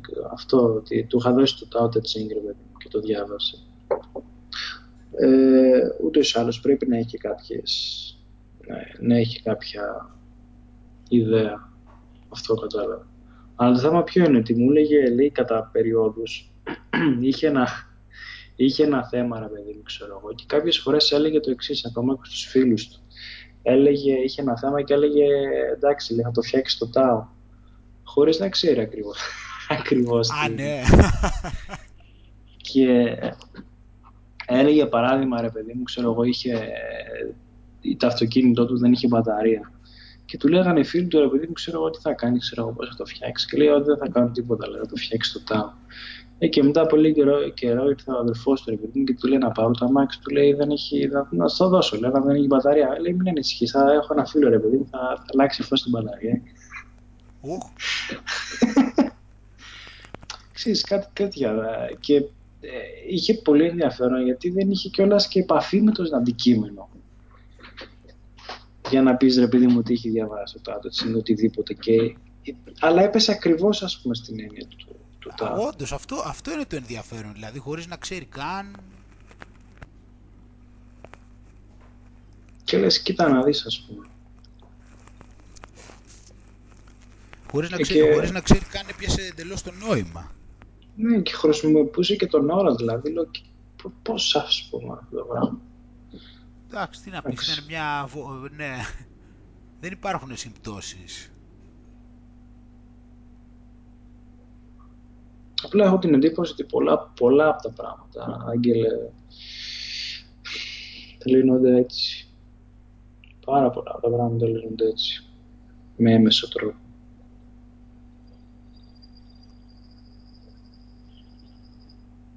Δεν έχω φτάσει ακόμα σε αυτό. Εντάξει, και αυτό τώρα το λύνεται και δέθηκε και αυτά πάλι σου λέω στο μυαλό είναι. Δηλαδή, ξέρεις, έχω αρχίσει σιγά σιγά και όσο πολλά πράγματα, δηλαδή πολλές λέξεις που χρησιμοποιούμε. Αυτό τώρα δηλαδή... Αυτό το δυσκολίες που λέμε πολλές φορές, προβλήματα, λύσεις, στόχοι, έχουν αρχίσει αυτά σιγά σιγά για μένα και δεν έχουν έτσι πραγματική αξία, δηλαδή τα θεωρώ σαν να είναι λέξεις ανευνοήματος τελικά. Έχουν, δηλαδή δεν έχουν το νόημα που είχαν για μένα παλιότερα. Και ακούω άλλες δηλαδή ότι αυτό, πώς θα βρεις τις λύσεις, πώς θα, αυτό ξέρεις η βελτίωση. Αυτά ξέρεις οι, οι στόχοι, η επιτυχία. Έχουν γίνει δηλαδή πάρα πολλές λέξεις για μένα είναι άνευ νοήματος αυτή τη στιγμή τώρα. Τι επιτυχία, γιατί ξέρεις τι γίνεται, πρέπει να τα, όλα αυτά χρειάζεται να τα ορίσεις ή χρειάζεται να τα εξηγήσεις ή θα δεις μετά ότι αν προσπαθήσεις να τα ορίσεις δεν θα μπορείς είτε να τα ορίσεις ή θα καταλάβεις ότι είναι κάτι εντελώς υποκειμενικό, ότι δεν εξηγείται, απλώς δεν το έχεις καταλάβει και τελικά δηλαδή θα δεις ότι θα, θα παρατηρήσεις δηλαδή ότι οι περισσότεροι τελικά χρησιμοποιούν αυτές τις έννοιες ε, έχοντας κάτι στο μυαλό τους και νομίζουν ότι όλοι οι υπόλοιποι έχουν ακριβώς το ίδιο πράγμα στο μυαλό τους για αυτή την έννοια. Ναι, και έχουν γίνει λίγο αυτά τώρα, δηλαδή τι να πω, δηλαδή θα ακούω τον άλλον τώρα να μου λέει ότι κάνει παρέα, λέει ο άλλος, εγώ λέει κάνω παρέα, λέει με επιτυχημένους ανθρώπους. Δηλαδή, ότι, δηλαδή, ότι, δηλαδή ότι, ότι έχουν ας πούμε πολλά λεφτά. Δηλαδή για παράδειγμα ας πούμε ο Βαγγέλης Μαρινάκης ας πούμε είναι ένας επιτυχημένος άνθρωπος. Δηλαδή θες να κάνεις ιδανικά ας πούμε με επιτυχημένους ανθρώπους, παράδειγμα ξέρω εγώ. Ή ένας άλλος ας πούμε που είχε ένα καζίνο ξέρω εγώ είναι επιτυχημένος άνθρωπος. Παράδειγμα αυτός δηλαδή θες να κάνεις παράδειγμα. Ή ξέρω εγώ ο πρωθυπουργός τώρα της Ελλάδος είναι ένας επιτυχη... πάρα πολύ επιτυχημένος άνθρωπος προφανώς. Δηλαδή είναι από τους ανθρώπους που ιδανικά θα ήθελες, μιας και κάνεις παρέα με επιτυχημένους προφανώς. Θα ήτανε, δεν φαντάζομαι τι τιμή θα ήταν να έκανες παρέα εγώ, με τον πρωθυπουργό της Ελλάδος που πρέπει να είναι πάρα πολύ επιτυχημένος άνθρωπος. Διαστρεβλώσεις, πόσες διαστρεβλώσεις. Και όλα αυτά πόσες απομακρύνουν από την πραγματικότητα και από την ψυχή σου. Γιατί για εμένα δεν ξεγέλασα αυτό το πράγμα, Άγγελε. Δηλαδή, πραγματικά θεωρώ, ρε παιδί μου, ότι δεν υπάρχει ένα ουδετερότητα σε πολλά πράγματα. Δηλαδή, όταν πας να κάνεις κάτι το οποίο είναι απομακρυσμένο από, τη, από την ψυχή σου, δεν είναι επεξεγέλαση. Θα σε απομακρύνει περισσότερο, λίγο περισσότερο, λίγο περισσότερο. Ναι, σίγουρα. Όσο πηγαίνεις σε αυτά... Εντάξει, εγώ θεωρώ ότι υπάρχει και μια σύγχυση πάνω. Δεν είναι απλώς... Είσαι μια στο καρφί και μια στο πέταλο, δεν ξέρεις τι σου γίνεται. Εγώ κάπως έτσι το βλέπω. Είναι όρος δηλαδή, όταν είναι μπερδεμένος όρος όπως το επιτυχημένος, έχεις, ε, δεν έχεις καταλάβει και εσύ θεωρείς ότι δεν είναι. Ε, δεν καταλαβαίνεις μετά πώς ε, πηγαίνεις και έρχεσαι ανάλογα με δεν ξέρεις και εσύ με τι. Ω, το άκουσα. Αχ, να το άκουσα. Το καναρινάκι, ο Λάο Τσού. Ακούστηκε. Γεια σου, Νίκη. Καλά. Τι ωραίο που ακούγεται. Ε, Άγγελα, έφυση. Ναι. Έχω τώρα... Τώρα έχω ξεκινήσει έτσι πάλι έτσι και τρώω και νιώθω έτσι τις γεύσεις ωραίες και τις μυρωδιές, να δεις τι ωραία πάνω mm. και γεύσεις και μυρωδιές. Τώρα μετά θα πάω να φτιάξω ένα μπριάμ, θα γίνει χαμός. Αυτά είναι. Ναι. Αυτά είναι. Θα πάω να φτιάξω ένα μπριάμ, το τι έχει να γίνει.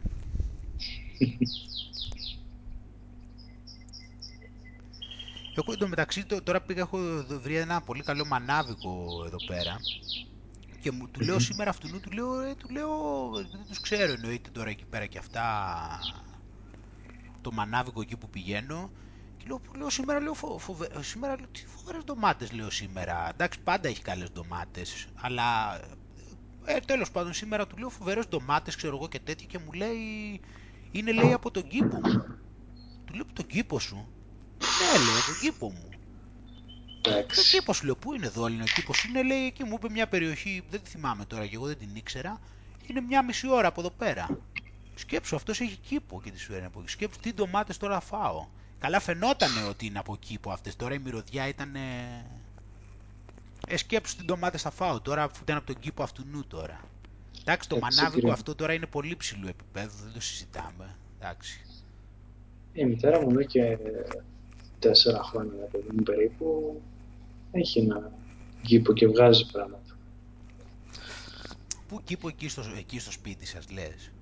Ναι, στην Πιλωτή. Α, μια χαρά. Και έχουμε φάει πιπεριές, έχουμε φάει ντομάτες. Α, ιδανικά, τέλεια, ναι. Βέβαια, οι περισσότεροι είχαν αντιρρήσει την πολυκατοικία. Βέβαια, λογικό. Γιατί τους, τους χαλάει το χώρο. Είναι, δεν, έχει, δεν είναι όμορφα, μωρέ, τα χαλάει εκεί πέρα, έπρεπε... Δεν το σχολιάζω καν, όπως καταλάβαινες. Ε, δε, εντάξει, δεν τίθεται θέμα.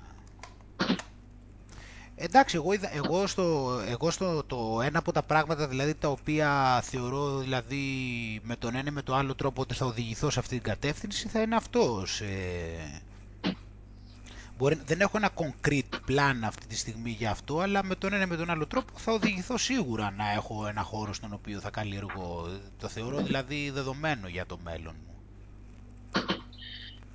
Ε, είναι κάτι το οποίο το θεωρώ φίξη για μένα, ότι θα πάω σε αυτήν την κατεύθυνση. Αυτή τη στιγμή δηλαδή, ναι, δεν, δεν το συζητάμε. Δεν ξέρω αν θα μπορώ να έχω ζώα, αλλά για φυτά το θεωρώ εντελώς.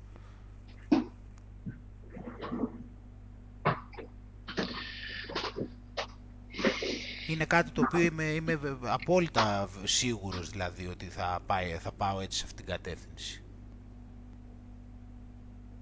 Δεν υπάρχει σύγκριση τώρα. Έτσι είναι. Καλά, εγώ στα σούπερ μάρκετ τώρα εδώ πέρα, εντάξει, τα σούπερ μάρκετ υπάρχουν εδώ, μιλάμε, εντάξει, για τα, αυτά που έχουν εγώ απλά γελάω, δηλαδή, τα, τα, τα θεωρώ, δηλαδή, τι να σου πω, δηλαδή, μη σου πω ότι μπορεί να τα έχουν κάνει και θρι ντι printing αυτά και να τους έχουν βάλει και μια, και μια ένεση με γεύση. Γελάω, εντάξει. Είναι yeah. της πλάκας, δηλαδή, εντάξει. Ε, εν τω μεταξύ, τώρα με το βιβλίο, το... Με, το, με, το, με τα δέντρα και αυτά, ε, κάνω και διάφορες ιδέες, ρε παιδί μου, που δεν θα μπορούσα να κάνω διαφορετικά. Ε, Το πώς ακριβώς προσπαθούν, ρε παιδί μου, την νοοτροπία την ανθρώπινη και την νοοτροπία των εγώ να την περάσουν, ας πούμε, και σε όλα τα υπόλοιπα πράγματα. Ε, και μόνο το γεγονός, ας πούμε, αυτό που σου είχα πει, με τις... που είχες διαβάσει κιόλας, με τις ρίζες, που τα δέντρα, ρε παιδί μου, επικοινωνούν μεταξύ τους, με τις ρίζες. Και αυτό βέβαια γίνεται περισσότερο, ρε παιδί μου, όσο πιο παρθένο είναι το δάσος, όσο πιο πολύ, ξέρεις, είναι αυτή η επικοινωνία. Όταν όμως κόβεις τα δέντρα με τακτά διαστήματα, αυτό δεν προλαβαίνει να γίνει. Και φαντάζω φυσικά τι γίνεται όταν έχεις φυτά σε γλάστρες. Ε, φυτά σε γλάστρες εννοείς ότι είναι, δεν έχουν πολύ χώρο. Δεν επικοινωνούν το ένα με το άλλο. Α, ναι, ναι, ναι. Καλά, ναι, τι να κάνεις τώρα. Ναι, απλώς οι γλάστρες είναι από το τίποτα. Καλύτερες από το τίποτα, με αυτή την έννοια. Ωραία, ναι, δεν σου λέω. Δεν έχει τέτοιες λάστρες. Απλά σου λέω ότι στο... στη μεγάλη εικόνα των πραγμάτων, ας πούμε. Ε, στην ουσία τα, ναι, τα αποκόβεις μεταξύ τους, αυτό, ναι. Mm. Ενώ το χώμα είναι, είναι φτιαγμένο με τέτοιο τρόπο, ενώ το χώμα, το έδαφος της γης είναι για να μπορούν αυτά να ενώνονται μεταξύ τους από κάτω κανονικά και να επικοινωνούν, βέβαια.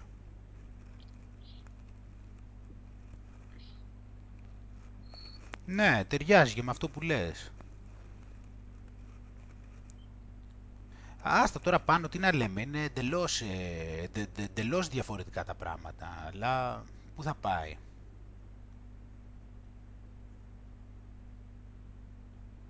Γι' αυτό δεν είναι, γι' αυτό και... Αυτό είναι ένα πράγμα που, δηλαδή, βλέπεις ότι αυτή τη στιγμή δηλαδή υπάρχει, πρέπει να το έχουμε ξαναπεί κιόλας, υπάρχει γενικά αυτή η νοοτροπία και καλά ότι... Η κοινωνία ότι και καλά προοδεύει, κατάλαβες, ότι δηλαδή σου λέει ότι άμα πεις, ας πούμε, πενήντα χρόνια πίσω, ότι είναι κακό. Mm. Ότι δηλαδή άμα πεις δηλαδή, ότι, θα πάμε, ότι, ότι είμαστε πενήντα χρόνια πίσω, ότι αυτό υποτίθεται ότι πενήντα χρόνια πίσω ότι είναι πολύ κακό, ρε παιδί μου. Ενώ, ενώ φαίνεται ξεκάθαρο ότι η ανθρωπότητα καλύτερα θα πρέπει να πάει δέκα χιλιάδες χρόνια πίσω. Ένα. Ένα. Θα σου λέω δηλαδή ότι θα πρέπει να πάει minimum εκατό χρόνια πίσω. Αυτή τη στιγμή, έτσι όπως είμαστε, θα λέγω τουλάχιστον εκατό χρόνια πίσω.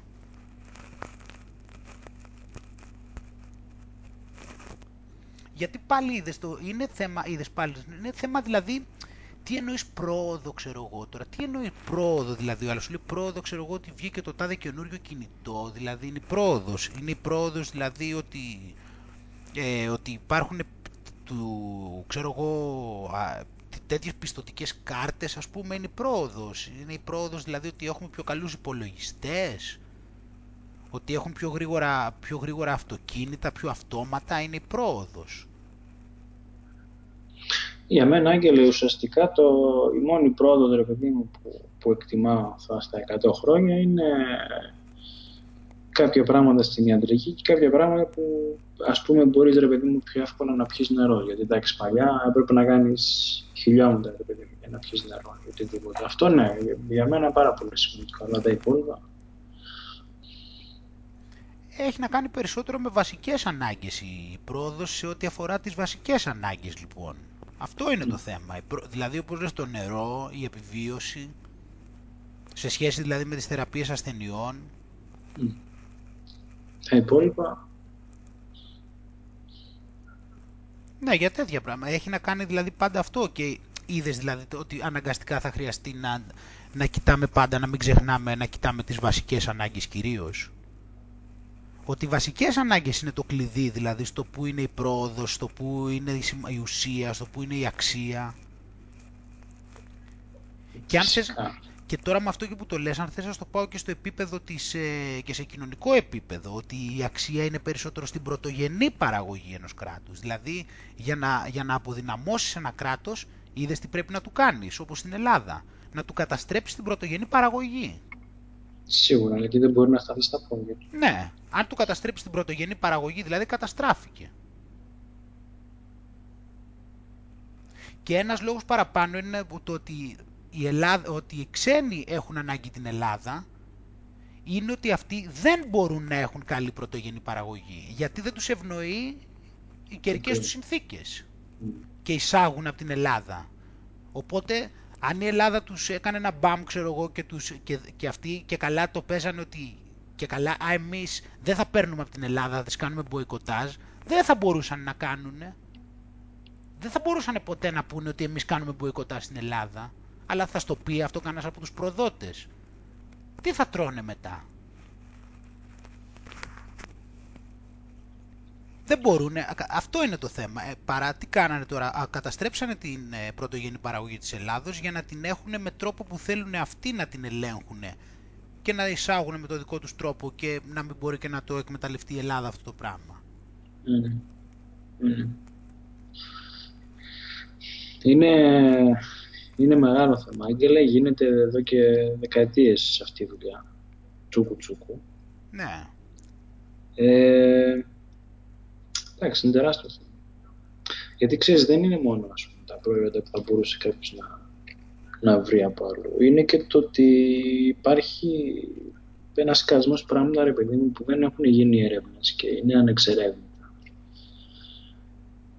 Σήμερα, ας πούμε, βρήκα ένα. Πώς το λένε, ένα νερό, ρε παιδί μου, ένα, κάτι σαν σόδα, ρε παιδί μου, το οποίο μέσα είχε ε, μαστίχα. Είμαστε από τα λίγα που έχουν ανακαλύψει. Κάνει καλό στο στομάχι, ξέρεις, και τέτοια πράγματα. Ναι, ναι, το ξέρω. Ε, το οποίο είναι, ξέρεις, ελληνικό, ρε παιδί, προϊόν. Ε, δηλαδή, πόσα πράγματα, ρε παιδί, υπάρχουν στην Ελλάδα και δεν έχουν γίνει έρευνες. Ποιο η Ελλάδα τώρα πάνω, βάζεις τώρα την Ελλάδα, δεν υπάρχει αυτό το πράγμα στην Ευρώπη. Τουλάχιστον στην Ευρώπη υπάρχουν και... Καλές καλλιέργειες εκεί προς Μέση Ανατολή, αλλά στην Ευρώπη τι βάζεις τώρα την Ελλάδα. Και για τη Μέση Ανατολή παίζεται, αλλά τέλος πάντων, πες εκεί στη Μεσοποταμία και αυτά. Μιλάμε από Ευρώπη, δεν υπάρχει αυτό το πράγμα. Είναι, γε, είναι γελία αυτά τα πράγματα τώρα, είναι... Τώρα δεν χρεια... το θεωρώ δηλαδή ούτε καν να το αναφέρω δεν χρειάζεται τώρα για το αν η Ελλάδα έχει οικονομικό πρόβλημα και τέτοια θέματα. Δηλαδή μου φαίνεται γελίο εμένα αυτό. Δε... Δηλαδή απαξιώ... απαξιώ και να το αναφέρω το αν η Ελλάδα έχει πρόβλημα παραγωγής και αν η Ελλάδα έχει οικονομικό πρόβλημα και αν η Ελλάδα χρειάζεται να χρωστάει και όλα αυτά. Απαξιώ δηλαδή και μόνο να μιλήσω για αυτό το πράγμα. Μου φαίνεται τόσο γελίο, δηλαδή, άμα δεν μπορεί ο άλλος, δεν βλέπει μπροστά στα μάτια του, άμα, άμα ο άλλος, δηλαδή, αντί να του λες κοίτα κάτω και κοιτάει πάνω και νομίζω ότι το κάτω είναι πάνω, τι, τι να πεις μετά, εντάξει. Άμα δεν πιστεύει στα μάτια του και πιστεύει αυτά που του λένε και δεν είναι ικανός να έχει ελάχιστη εμπιστοσύνη στον εαυτό του, να, να κοιτάξει τι έχει μπροστά του, εντάξει, τώρα τι να του πεις.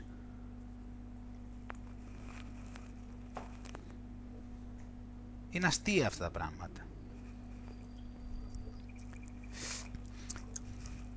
Άλλο αχά τώρα που είχα. Επίσης είχα ένα άλλο αχά αυτές τις μέρες πάνω. Mm-hmm. Να δεις που σκέφτηκα. Σκέφτηκα λιγάκι τώρα σε σχέση με αυτό που λέμε που λέμε πάλι δηλαδή, γιατί όλα ενώνονται προφανώς και επειδή λέμε για το, τον τρόπο εκπαίδευσής μας γενικότερα στο πώς αντιλαμβανόμαστε έτσι την ανθρώπινη φύση και όλα αυτά τα πράγματα και έλεγα... Φαντάσου τώρα τον άξονα, πώς έχουμε τους άξονες του Χ και του, τον άξονα των Χ και τον άξονα των Ψ. Mm-hmm. Εντάξει, και έχουμε αυτό το άξονα Χ και Ψ. Φαντάσου λοιπόν τώρα ότι η εκπαίδευσή μας και οι περισσότεροι άνθρωποι αυτή τη στιγμή να βρίσκονται πάνω στον άξονα των Χ. Δηλαδή, ο άξονας των Χ έχει όλα αυτά τα τυποποιημένα πράγματα τα οποία είναι τα συνηθισμένα να μιλάς. Δηλαδή, έχει, ξέρω εγώ, έχει το Survivor, την πολιτική, τα αθλητικά, τα νέα της τηλεόρασης, τα νέα, mm. τα, το τι συμβαίνει στα αθλητικά, το mm. τι συμβαίνει στην πολιτική, το κουτσομπολιό, το Survivor, το Facebook και όλα αυτά τα πέντε δέκα βασικά πράγματα και γενικότερα το ό,τι κόλλημα έχει ο καθένας στη ζωή του, το οποίο το θεωρεί μοναδικό. Λοιπόν, οπότε έχουμε σε αυτόν τον άξονα ότι οι περισσότεροι άνθρωποι βρίσκονται ακριβώς πάνω σε αυτόν τον άξονα. Δηλαδή αυτός ο άξονας έχουμε ανθρώπους οι οποίοι είναι άκαμπτοι. Δηλαδή ζουν στον κόσμο τους στην ουσία. Δηλαδή ο καθένας όπως, αντιλα... όπως βλέπει τον κόσμο εκεί πέρα νομίζω ότι όλοι οι υπόλοιποι βλέπουν αυτόν τον κόσμο. Δηλαδή δεν υπάρχει... Αυτός είναι μια ευθεία γραμμή. Δεν υπάρχει δηλαδή βάθος σε αυτό το πράγμα. Mm. Δεν υπάρχει καθόλου. Υπάρχει... Είναι, μια... Είναι, μια... είναι καθαρά κάτι ευθείο. Δεν υπάρχει δηλαδή ούτε δουλειά πάνω στα εγώ να αντιληφθεί ότι κάτι χρειάζεται να αλλάξει, ούτε υπάρχει αντίληψη ότι υπάρχουν και διαφορετικές ιδέες από αυτές που μου φαίνεται εμένα στο μυαλό μου. Γιατί το λέω, γιατί ο άξονας των ψ είναι αυτό που λέμε εμείς τώρα εδώ πέρα, που λέμε βάθος. Mm. Και ταυτόχρονα είναι και αυτό που λέμε ύψος. Γιατί το συν ψ και το μείον ψ είναι, όπως έχει πει ο Ερμής, όπως πάνω, έτσι και κάτω. Έτσι και κάτω. Δηλαδή, όπως λέμε εμείς, όταν εννοείς, δηλαδή, όταν λες κάτι, αυτό έχει πάρα πολύ βάθος, ταυτόχρονα εννοείς ότι έχει και πάρα πολύ ύψος. Mm. Το ίδιο δεν είναι, στην ουσία. Mm. Όσο, δηλαδή, όταν λες βάθος, δηλαδή, τα ανώτερα επίπεδα συνειδητότητας έχει να κάνουν και με πάρα πολύ βάθος mm. στην αναζήτηση. Το πόσο βαθιά το έχεις ψάξει. Οπότε... Οπότε το πάνω είναι στην ουσία το ίδιο και με το κάτω. Το συν ψ είναι το ίδιο με το μείον ψ. Mm. Και εκεί πέρα είναι λοιπόν που μιλάμε ότι όσο διευρύνεται η συνείδησή σου είναι που μπορεί να πάει πιο πάνω ή πιο κάτω, ομοίως δηλαδή, που είναι το ίδιο πράγμα. Από εκεί που ο μέσος άνθρωπος βρίσκεται πάνω σε αυτή την ευθεία γραμμή, βρίσκεται στη, στα νέα της τηλεόρασης, βρίσκεται στα αθλητικά, βρίσκεται στο Survivor, στο Facebook, στην αντίληψη ότι ο κόσμος είναι αυτό που νομίζει ο ίδιος και δεν μπορεί να αντιληφθεί ότι υπάρχουν και άλλες πλευρές της πραγματικότητας. Δεν έχει κάνει, δηλαδή δεν μπορεί αυτό να καμπυλώσει, δηλαδή κατάλαβες, και να δει, να πάει προς το ψι, συν ψι ή μείον ψι. Βρίσκεται στο μηδέν ψι. Βρίσκεται στο μηδέν ψι και δεν υπάρχει, και το μόνο που υπάρχει και δεν μπορεί να καταλάβει το συν ψι και το μείον ψι καθόλου. Ενώ όσο διευρύνεται λοιπόν η συνείδησή σου, αρχίζει και ανεβαίνει αυτό, και αρχίζει αυτή και η ευθεία γραμμή αυτή καμπυλώνει και αρχίζει και βλέπεις άλλες πλευρές και βλέπεις σε πιο πολύ βάθος και σε πιο πολύ ύψος και βλέπεις και άλλες πλευρές και άλλες παράλληλες πραγματικότητες. Όπως είπε ένας θείος μου, όσο, μεγαλά, όσο ανεβαίνεις στο βουνό, βλέπεις και άλλες κορυφές. Mm. Που δεν είχες δει πριν ότι υπήρχαν. Που δεν φαινόντουσαν από κάτω, ναι. Είναι σαν παράλληλες πραγματικότητες. Γιατί ο καθένας mm. είναι στον κόσμο του έτσι κι αλλιώς, αλλά εσύ είναι το θέμα το κατά πόσο μπορείς να τα χωρέσεις αυτά τα πράγματα. Και οι περισσότεροι βρίσκονται πάνω σε αυτή τη γραμμή, ζουν στον κόσμο τους. Δεν αντιλαμβάνονται την ύπαρξη άλλου κόσμου. Νομίζουν δηλαδή ότι αυτά που τους φαίνονται αυτούς είναι μόνο αυτά τα σημαντικά. Δεν μπορούν να δώσουν, να, να, δεν, μπορούν, δεν χωράνε κάτι άλλο. Όλα τα υπόλοιπα τους τα θεωρούν, τα υποτιμούν και τα θεωρούν αδιάφορα.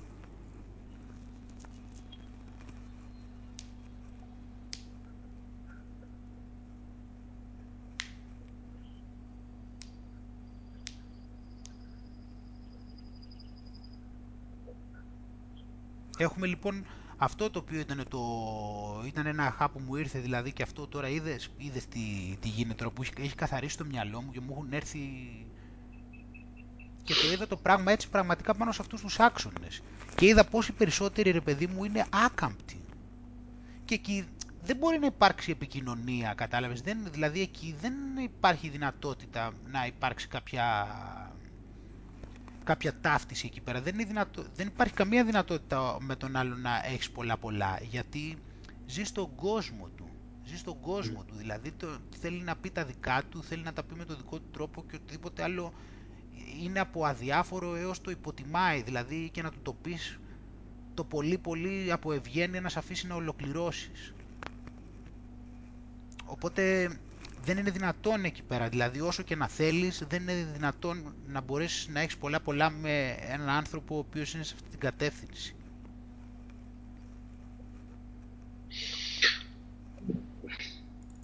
Όταν διάβαζα για το σενάριο, γιατί με ενδιαφέρει η συγγραφή σενάριου και αυτά, ένα από τα πράγματα που σου έλεγε είναι ότι στη, στα έργα τέχνης, επειδή μου στις ταινίες και αυτά, ουσιαστικά το σημαντικό είναι το πώς, το πώς αλλάζει ο, ο ήρωας στη διάρκεια της ταινίας.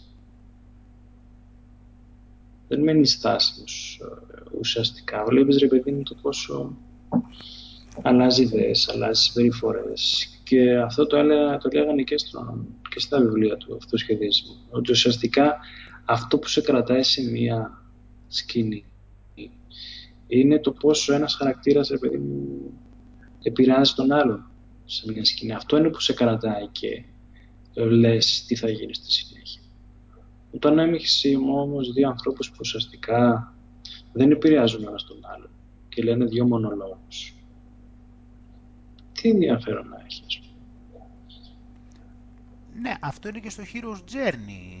Επίσης. Και αυτό είναι το ενδιαφέρον, γιατί υποτίθεται ότι το λες αυτό, γιατί υποτίθεται ότι ο ήρωας μέσα από, τα, από την αλληλεπίδραση του με το περιβάλλον ότι διαμορφώνεται. Και διαμορφώνεται, αλλά το θέμα και το κυριότερο αυτό είναι που θέλω να πω, ότι θα πρέπει, ρε παιδί μου, να είναι και κάποιος ανοιχτός. Δεν σου λέω να πειράζει τελείως, ρε παιδί μου, από τους άλλους, αλλά τουλάχιστον να είναι ανοιχτός, να, να υπάρχει ένα... ένα σημείο πειρασμό,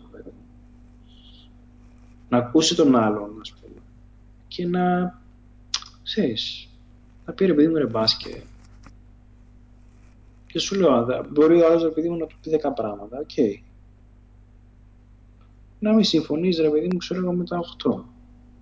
Ε, τα δύο πράγματα που θα υπήρχαν, ρε παιδί θέμα... μου, να σε πειράσουν. Μα δεν είναι μόνο θέμα συμφωνίας, είναι θέμα υποτίμησης συνήθως. Είναι θέμα ότι, είναι θέμα ότι πιστεύεις ότι οτιδήποτε άλλο είναι αδιάφορο.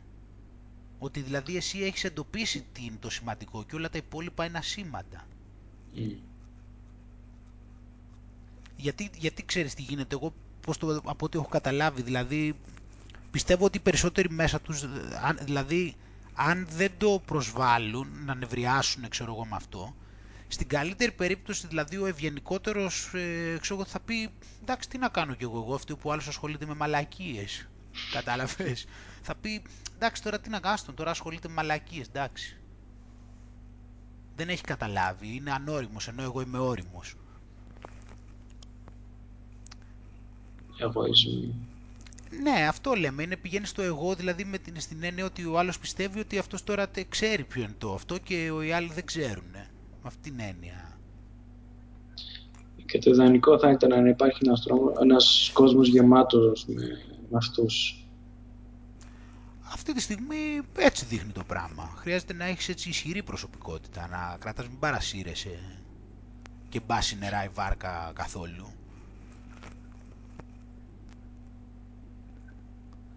Εντάξει, εκεί είναι δύσκολο. Βέβαια, εντάξει, το κάθε τι ξέρεις όσο οριμάζεις τα χωράς αυτά τα πράγματα, αλλά αυτό δεν υπονοεί ότι το κάθε τι αναγκαστικά ξέρεις χρειάζεται να το χωράς κιόλας και να το καταλάβεις όλα στη ζωή. Είναι... Μην κοιτάς που τα πράγματα έχουν παλατζάρει πολύ αυτή τη στιγμή και τα εγώ έχουν γίνει σαν τε, τερατώδη. Αλλά από εκεί και πέρα αυτό δεν, δεν επιβάλλει ότι υπάρχει δυνατότητα να όλοι οι άνθρωποι να περνούν πολύ χρόνο, ξέρω εγώ, με οποιονδήποτε. Αυτό είναι το θέμα.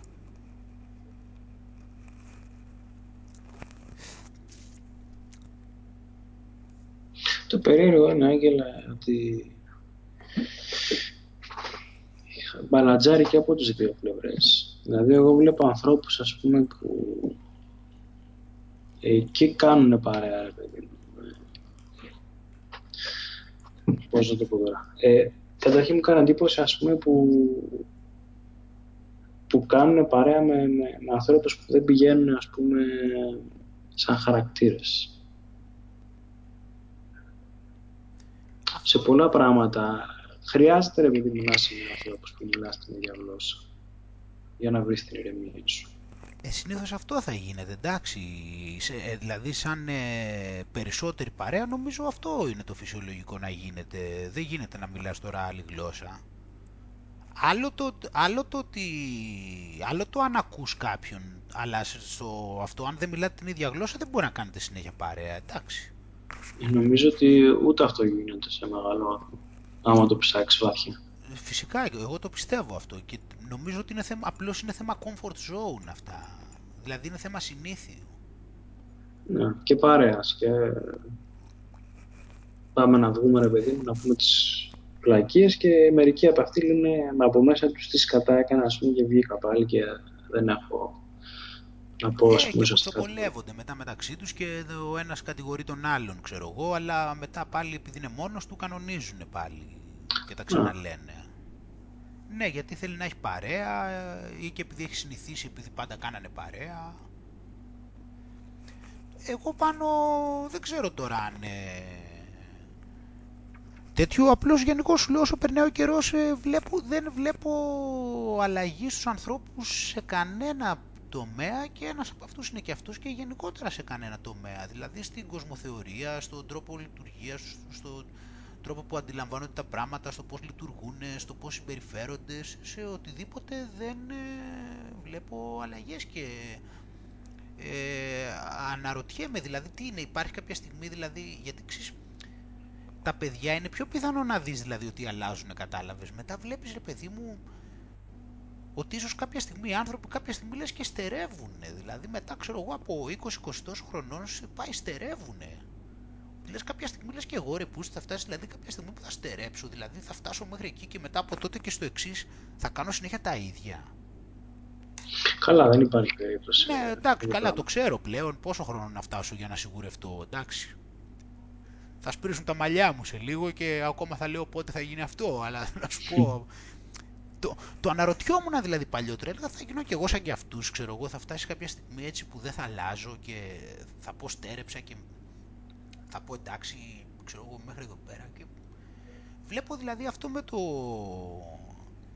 Αυτό που έλεγε ο Μπουκόφσκι δηλαδή διαρκώς, το πώς... Αυτό καθώς... σκεφτόμουν, ότι αυτό πριν ένα λεπτό, ρε παιδί μου, που έλεγες, αυτό σκεφτόμουν, αυτό που έλεγε το να, το να αλλάζεις, το να... Ξέρω, δεν θυμάμαι ακριβώς τη λέξη, ρε παιδί μου, να... Invent yourself, να εφεύρεις, να εφευρίσκεις. Αυτό κι αν δεν υπάρχει. Αυτό κι αν δεν υπάρχει. Τίποτα μιλάμε. Ναι, ενώ εγώ τώρα σου δεν θέλω να το πω για τον εαυτό μου, δηλαδή πράγμα. Απλώς διακρίνω δηλαδή ότι συνέχεια δηλαδή με εφευρίσκω δηλαδή με διάφορους τρόπους, έστω, έστω μικρούς, όχι και μεγάλους κατά καιρούς, αλλά όχι συνέχεια μεγάλους, αλλά μικρούς διαρκώς. Και είναι μια κατάσταση δηλαδή η οποία βλέπω συνέχεια, δηλαδή όλο κάτι, κάτι γίνεται, κάτι το ένα, κάτι το άλλο, κάτι τέτοιο, βλέπω τους, και βλέπω τους υπολείπους, δηλαδή πραγματικά δεν ξέρω τι να πω, δηλαδή δεν... Βλέπεις μια, μια, μια, μια, έτσι ένα πράγμα... Είχε πει κάτι ο φίλος μου προχτές και νομίζω θα συμφωνήσεις. Λέει, βλέπω τους ανθρώπους, λέει, και τους βλέπω, λέει, παντρεύονται στην ίδια ηλικία, έχουν τα ίδια προβλήματα. Άμα τους, άμα τους ακούς, ρε παιδί μου, θα, ξέρεις, θα ακούσεις, ξέρω εγώ, πέντε παρέες και θα δεις ουσιαστικά τα ίδια προβλήματα. Ναι, ναι, τα ίδια προβλήματα. Καλά, εντάξει, το πιο πολύ, το πιο πιθανό είναι ότι αυτά είναι τα ίδια που έχεις ακούσει και στην τηλεόραση. Οπότε, εντάξει. Αλλά είναι κουφό, κατάλαβες, να σου πω, λέει, τα ίδια θέματα, κουφό, στην ίδια ηλικία, το... είναι σαν να προσκαρβώνας. Τα ίδια θέματα, ναι, τους ίδιους προβληματισμούς, ναι. Τι να σου πω, σου λέω, εγώ, εγώ βλέπω, σου λέω, έχουν περάσει και χρόνια, βλέπω άτομα, σου λέω, από το σχολείο που μπορεί να ήξερα και τε... ασχολούνται με, με τα ίδια πράγματα. Δηλαδή, θυμάμαι, είχα μιλήσει με κάποιον, είχα να μιλήσω πόσα χρόνια και του είπα ότι ήμουν στην Αγγλία και το πρόβλημά του ήταν το... πόσα μάτς ποδοσφαίρου είχα πάει να δω. Τι λέρε, λέει, λέει, δεν πηγαίνεις, λέει, συνέχεια, λέει, να βλέπεις, λέει, μπάλα, λέει, στην πρωτεύουσα, λέει, του ποδοσφαίρου.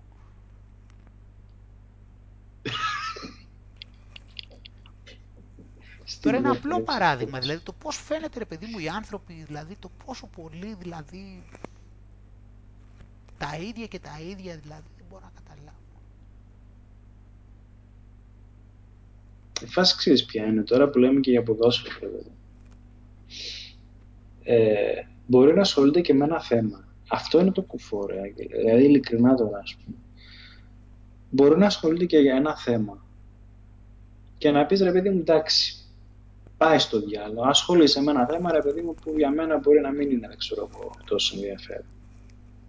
Αλλά κάτι θα έχεις βγάλει, ρε παιδί μου, σαν, σαν ζουμί, θα έχεις μάθει, ας πούμε, εκατό ενδιαφέροντα στοιχεία τα οποία μπορούμε να, το, να συζητήσουμε. Ακόμα και εκεί βλέπεις τα ανούσια πράγματα, δηλαδή, για να στο θέσω διαφορετικά. Πριν κάποια χρόνια είχα διαβάσει ένα βιβλίο για... που είχε γράψει ο, ο Κολίνα, ο...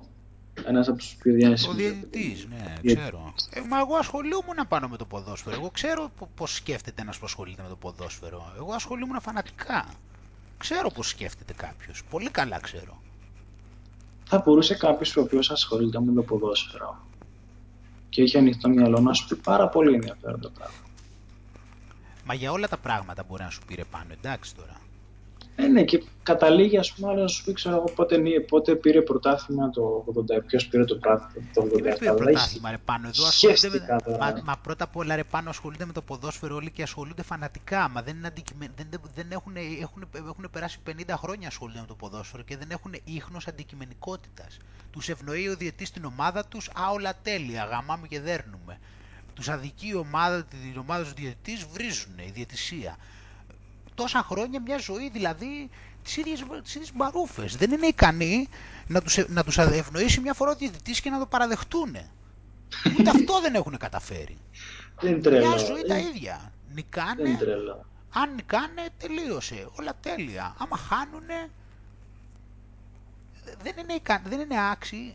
Εντάξει, αυτά γίνονται πάνω γιατί ακριβώς για, το, για τον πολύ απλό λόγο ότι στην πραγματικότητα όχι μόνο το ποδόσφαιρο και με οτιδήποτε ασχολείται κάποιος, απλώς το ποδόσφαιρο είναι το όπιο των λαών, δεν ήταν επιλογή τους ποτέ έτσι κι αλλιώς.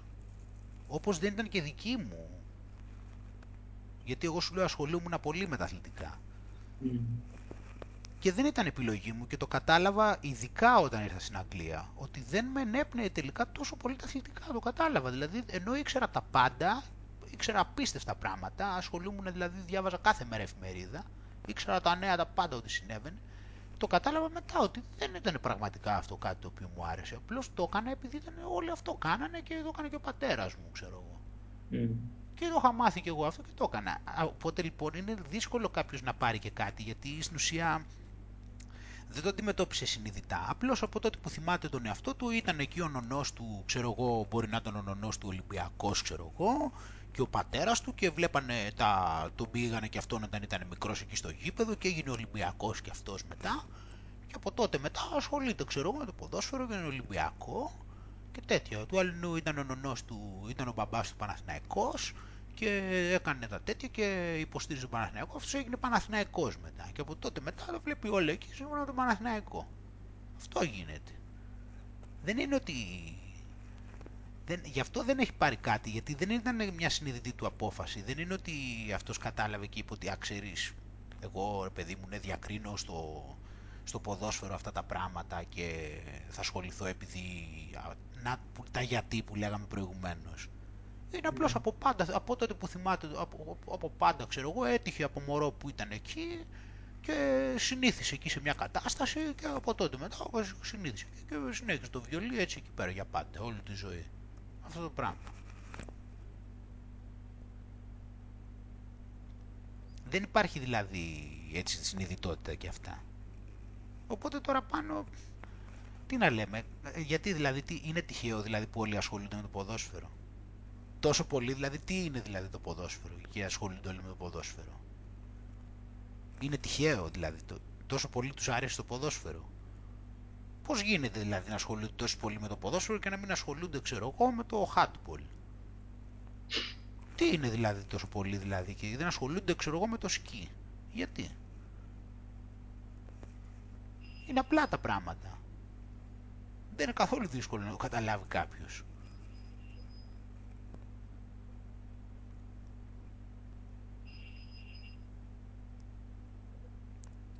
Απλώς βλέπω ρε παιδί μου, ξέρεις, και, δηλαδή και αυτούς που θεωρώ ότι κάπως σαν να κάνανε ένα βήμα παραπάνω δηλαδή και ασχολήθηκαν δηλαδή και με κάτι πιο εναλλακτικό. Και αυτοί ρε παιδί μου σαν να δηλαδή μετά στερέψανε, δηλαδή και αυτοί που δεν ήταν δηλαδή μόνο, ξέρεις, το τυποποιημένο του ποδοσφαίρου και με κάτι εναλλακτικό να πήγανε και αυτοί κάποια στιγμή, ξέρω εγώ, στα είκοσι δύο είκοσι τρία τέλος, μέχρι εκεί δηλαδή.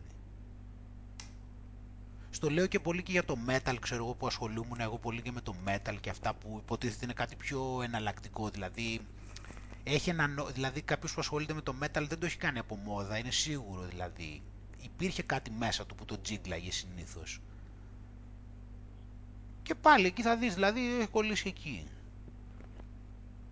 Είναι και άλλα δηλαδή και εκεί δηλαδή που θα δεις, αλλά αυτό πάλι σου λέω θα είναι, θα είναι δηλαδή μέχρι είκοσι χρονών, ξέρω εγώ, είκοσι δύο εκεί μέχρι τέτοιο, μετά πάει εκεί αυτό, τέλος. Αυτό ήταν. Συνεχίζει να, να, να, να με ανησυχεί πάντως, Άγγελε, ε, σου λέω το γεγονός ότι κάποιος ασχολείται ρε παιδί μου για δέκα είκοσι χρόνια με κάτι και κατά ένα μεγάλο ποσοστό δεν μπορεί να σου προσφέρει τίποτα για αυτό το θέμα. Εμένα μου ανησυχεί πάρα πολύ. Γιατί παίζει ρε παιδί μου ότι κάποιος, ξέρω εγώ τι να σου πω, βλέπει μια ταινία την ημέρα έτσι.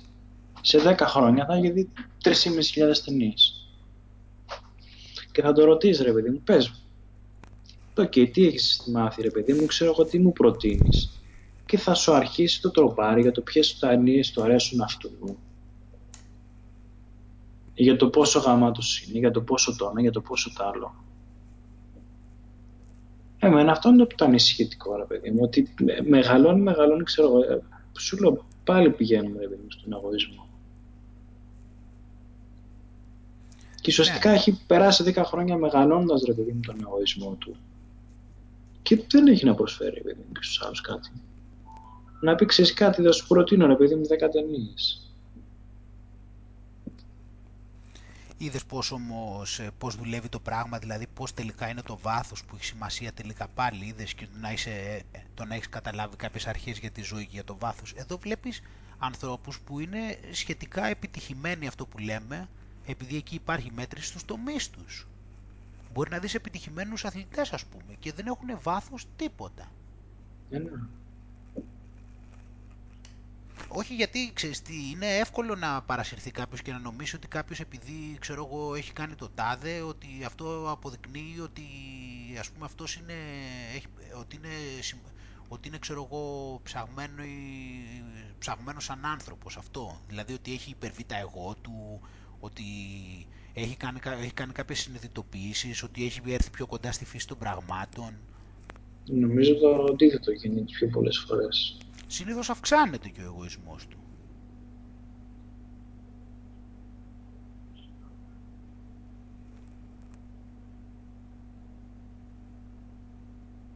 είναι κάτι, αυτό είναι επίσης κάτι το οποίο και αυτό είναι, μιλάμε μεγάλο θέμα της κοινωνίας, αυτό είναι μεγάλο πρόβλημα της κοινωνίας, μιλάμε είναι τρομερή δηλαδή παρανόηση αυτό το πράγμα. Το να νομίζεις δηλαδή ότι ο άλλος επειδή έχει κάνει κάτι το οποίο θεωρείται επιτυχημένο, να νομίζεις ότι αυτός είναι, ότι είναι σημαντική προσωπικότητα τώρα. Εδώ γίνεται αυτό επειδή κάποιος είναι όμορφος, Άικλα. Πω! Θεωρώ ότι εδώ γίνεται αυτό πάνω, να σου πω χειρότερο, εδώ γίνεται αυτό επειδή κάποιον τον δείχνει τηλεόραση. Αρκεί αυτό.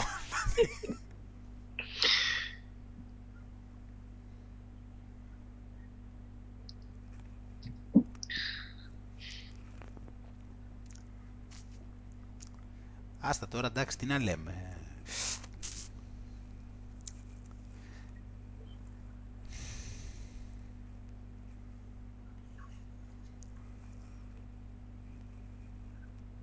Απλώς ξαναλέω, μου κάνει εντύπωση το γεγονός ότι είναι τόσο απομακρυσμένοι οι άνθρωποι, ρε παιδί μου, από τα θέλω τους, που θα μπορούσες να έχεις δέκα ανθρώπους και να ασχολούνται με τόσο διαφορετικά ξυσπράγματα ο καθένας και να μαθαίνει τόσα διαφορετικά πράγματα και να μαζεύονται και να τα συζητάνε και να πηγαίνουν, ξέρεις, μπροστά κάθε χρόνο πολύ. Ξέρεις, πολλά βήματα, ρε παιδί μου. Μα αυτό είναι όλο το νόημα, μα όλοι αυτό το θέμα είναι ο καθένας να έχει τη δική του, μα... Και τώρα όλοι ακούνε τα ίδια τραγούδια, όλοι βλέπουν τις ίδιες ταινίες και λέει, γαμώ το, πού είναι η ατομικότητα, ρε. Μα όλοι, μα όλοι καταναλώνουν τα ίδια και λίγοι παράγουν και όσοι παράγουν, παράγουν αντίγραφα. Δηλαδή, λίγοι παρα... όλοι καταναλώνουν τα ίδια, λίγοι παράγουν και αυτοί που παράγουν, παράγουν κοπιές. Σπάνιο δηλαδή, δηλαδή αυτό είναι το θέμα δηλαδή και αυτό είναι που κατάλαβα δηλαδή πόσο αξία έχει πραγματικά. Το να προσπαθήσεις να παράγεις κάτι που διαφέρει. Κατάλαβα πόσο μεγάλη αξία έχει αυτό το πράγμα. Και πόσο δύσκολο είναι συνάμα ως προς την αντιμετώπιση σου από τους υπολείπους, ειδικά στην αρχή. Αλλά πάλι το δύσκολο, είδες, πάλι σου λέω δύσκολο, δεν είναι ακριβώς δύσκολο, εντάξει. Αυτό είναι πάλι, είδες, είναι έννοια του μυαλού αυτή το δύσκολο. Δεν είναι δύσκολο, γιατί σε ικανοποιεί, τι πάνε από δύσκολο. Αλλά πώς κατάλαβα αυτή τη... το πόσο σημαντική αξία έχει κάποιος να παράγει, να δημιουργεί και να είναι κάτι διαφορετικό.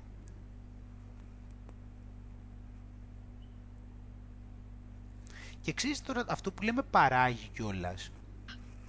Είναι ανάλογα τι εννοείς, δηλαδή το παράγει είναι ακόμα και αυτό που συνεισφέρει σε ένα διάλογο, παράγω έτσι. Το ότι εγώ έρχομαι εδώ πέρα δηλαδή και σου λέω, ας πούμε, προσπαθώ να σου πω κάτι διαφορετικό που εσύ δεν έχεις συνηθίσει να τα ακούς, μια νέα ιδέα. Και αυτό θεωρώ ότι μετράει σαν παράγω, έτσι. Δεν εννοώ Sonic and Dan να παράγω ένα πίνακα ζωγραφικής, ξέρω εγώ, μόνο σε αυτό το πλαίσιο. Εγώ σου μιλάω και σε απλά πραγματάκια. Παράγω στο ότι εδώ έρχομαι με σένα και συζητάω και προσπαθώ να σου πω κάποια ιδέα την οποία δεν την έχεις ε, ακούσει πιο πριν. Και αυτό εννοώ δημιουργώ, έτσι.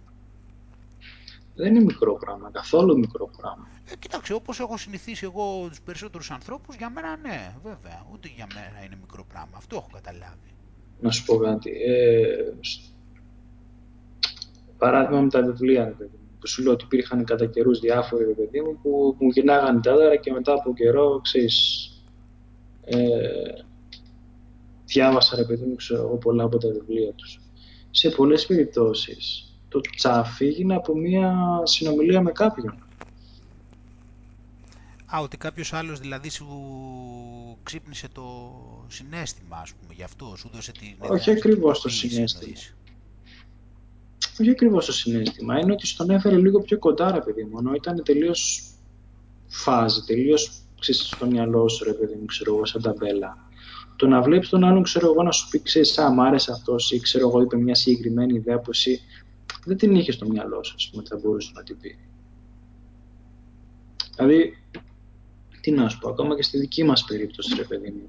Όταν βλέπω τον Krishnamurti, ρε παιδί μου, μου έρχεσαι σημείο στο μυαλό εσύ, ας πούμε. πω πω χαίρομαι πάρα πολύ, τι μου είπες τώρα, μου έρχεται να κλάψω τώρα που μου είπες αυτό, πω, πω, ε, δηλαδή ένα δάκρυ έφυγε τώρα, στον χρόνο που μου το είπες, δηλαδή τι τιμή μου κάνεις, μιλάμε τέτοια τιμή, πω, πω, τι είπες τώρα, τι, συγκινούμε που μου το λες αυτό. Πω.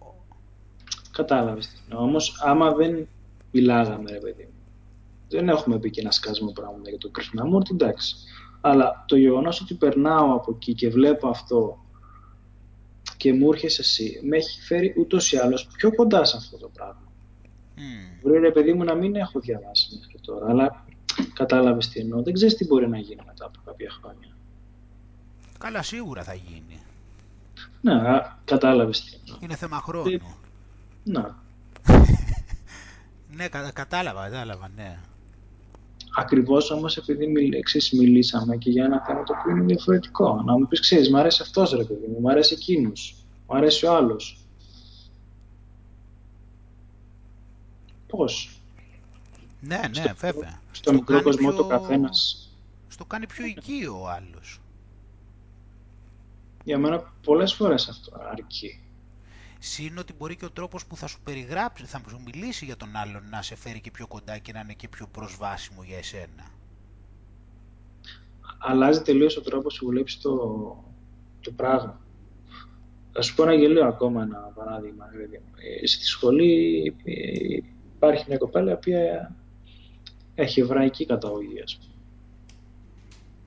Το γεγονός ότι ήρθα σε επαφή, ας πούμε, με αυτή την κοπέλα, ρε παιδί μου, πλέον, όταν εξής, δια, βλέπω για κάτι εβραϊκό ή ξέρω, ακούω για κάτι εβραϊκό, έχει έρθει πιο κοντά στο μυαλό. Γιατί ακριβώς έχω ένα πρόσωπο στο, στο κεφάλι μου τώρα. Δεν ήταν τελείως ιδέα μια ταμπέλα. Κατάλαβες θέλω να σου πω.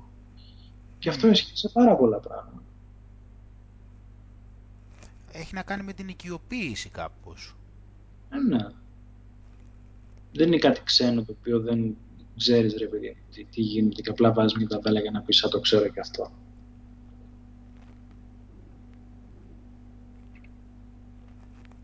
Ναι, ναι. Για μένα δεν είναι λίγο το γεγονός ρε παιδί μου, τι, τι να σου πω. Κάποια στιγμή ίσως σου πει κάποιος για αυτοσχεδιασμό και ενώ πριν, ας πούμε, ενώ δεν το έχουμε συζητήσει, να έλεγε ξέρω εγώ, εντάξει, τι βλακές είναι αυτές, τώρα θα πεις, α, έχω μια-δυο ιδέα για το τι είναι αυτό το πράγμα. Αυτό ισχύει για μένα, λες τώρα. Ναι. Ναι, βέβαια. Παράδειγμα. Ναι. Και για όλα αυτά που έχουμε συζητήσει, ρε βέβαια. Ναι, όλα για τον τύπο που δεν έχω ακούσει εγώ, ή ας πούμε για το MacGyver που μου είπε στην προηγούμενη εβδομάδα. Ναι, για... Εντάξει, για να μην μακρηγορούμε όλα αυτά που έχουμε συζητήσεις. Ναι, ναι. Θα, θα διαβάσω ρε παιδί μου για James Path και θα μου έρθουν ξέρεις, εικόνες, θα μου έρθουν ιστορίες, θα μου έρθουν... Θα είναι κάτι ξέρεις, γνώριμο, δεν θα είναι κάτι το οποίο θα είναι ξένο και θα, η πρώτη αντίδραση θα είναι ε, πάμε μακριά από αυτό γιατί δεν ξέρω τι είναι. Και αυτό το λες πόσο σημαντικό είναι το μοίρασμα μεταξύ των ανθρώπων, το ότι να μοιράζουν τα διαφορετικά τους ενδιαφέροντα και να υπάρχουν Βεβαίως. Και να τα μοιράζονται, ναι, και τις πλευρές τους. Γιατί δεν ξέρεις και πότε θα ξυπνήσει το, ε, το, τον άλλον. Μπορεί, εντάξει, να μην του φανεί, να μην του φανεί ενδιαφέρον, ας πούμε, τώρα, αλλά μετά από δέκα χρόνια... Βέβαια, ε, αυτό, θα... αυτό, για μένα, αυτό για μένα είναι πάρα πολύ σημαντικό. Εγώ... Είναι πάρα πολλά τα πράγματα τα οποία έχω μάθει μόνο και μόνο επειδή κάποιος μου τα είπε και τα κράτησα στην πίσω πλευρά του μυαλού μου. Και ήρθε κάποτε στιγμή άπειρα. Κυματισμοί είναι και αυτό.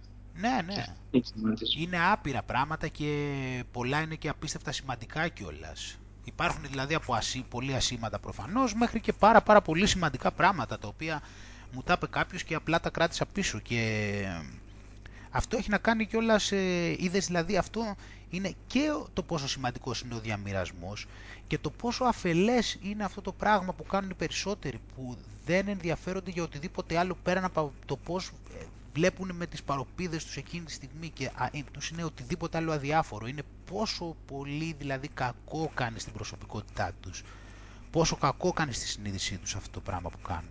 Που κλείνουν δηλαδή, που σου λέει αυτό δεν μου κάνει έξω, το ξεχνάω. Είναι αδιάφορο. Ένας από τους βασικούς λόγους που, γι' αυτό που συζητάμε, αν περίμενε ότι περισσότερη είναι στάση. Ναι. Τους βασικούς λόγους. Αυτός είναι ο βασικός λόγος, ναι. είναι εντελώς κλειστοί και αδιάφοροι. Ναι, είδες όμως ποια είναι η σοφία, γιατί εκεί είναι που δεν το καταλαβαίνεις που είναι τα εγώ, γιατί επειδή δεν σου κάνει κλικ εκείνη τη στιγμή θα έχεις την τάση να το διώξεις. Είδες πως πάει όμως, ότι το αυθόρμητό σου, το, το εγωιστικό θα είναι το αυθόρμητο εκείνη τη στιγμή, να το πεις το ξεχνάω, γάμα του. Τι βλακίες είναι αυτές. Ενώ το όριμο είναι όταν έχεις αποκτήσει τη σοφία, είναι ότι εντάξει, μπορεί να μην μου κάνει τώρα, αλλά άστο εκεί και βλέπουμε. Δεν παθαίνω τίποτα να το αφήσω εκεί πέρα. Αυτό πώς φαίνεται η σοφία που έχεις αποκτήσει όταν λειτουργείς έτσι. Mm. Άστο εκεί πέρα και βλέπουμε. Όντως τώρα μπορεί να μην μου κάνει, ή όντως μπορεί να μην το θεωρώ έξυπνο, ή όντως μπορεί να μην το θεωρώ σημαντικό. Αλλά άστο εκεί και βλέπουμε, δεν παθαίνω τίποτα. Πόσο φαίνεται η διαφορά δηλαδή στο επίπεδο της ωριμότητας και της σοφίας που έχεις αποκτήσει αν το κάνεις αυτό και σκέφτεσαι έτσι.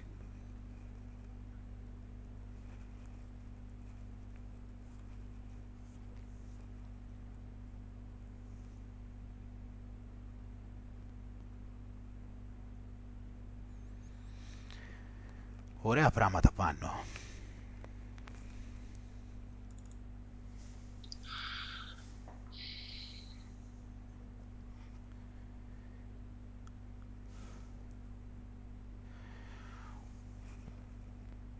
Οπότε...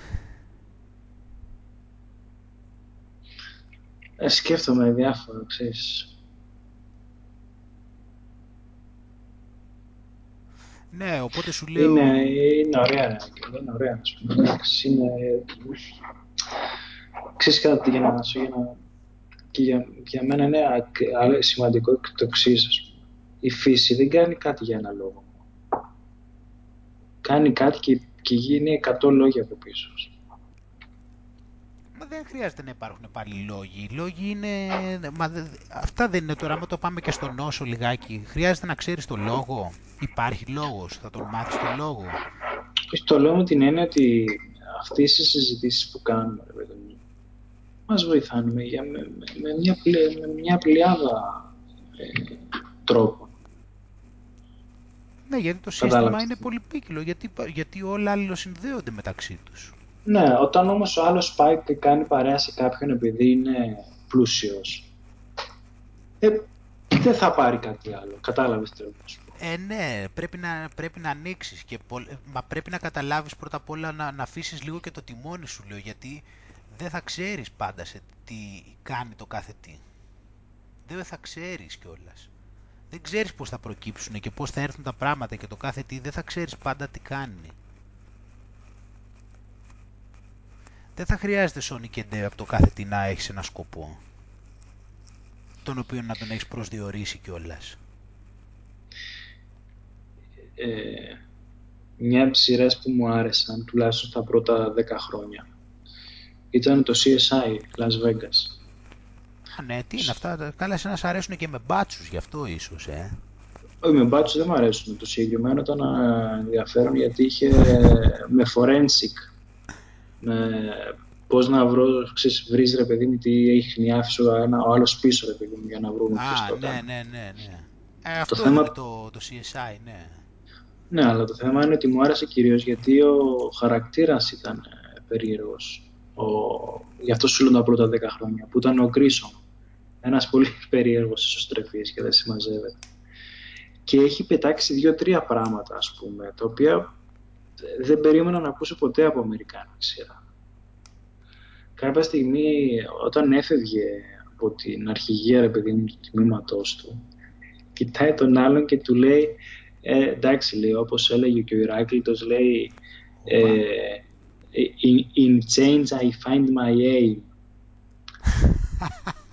Και λέω τώρα τι έγινε. Πώς.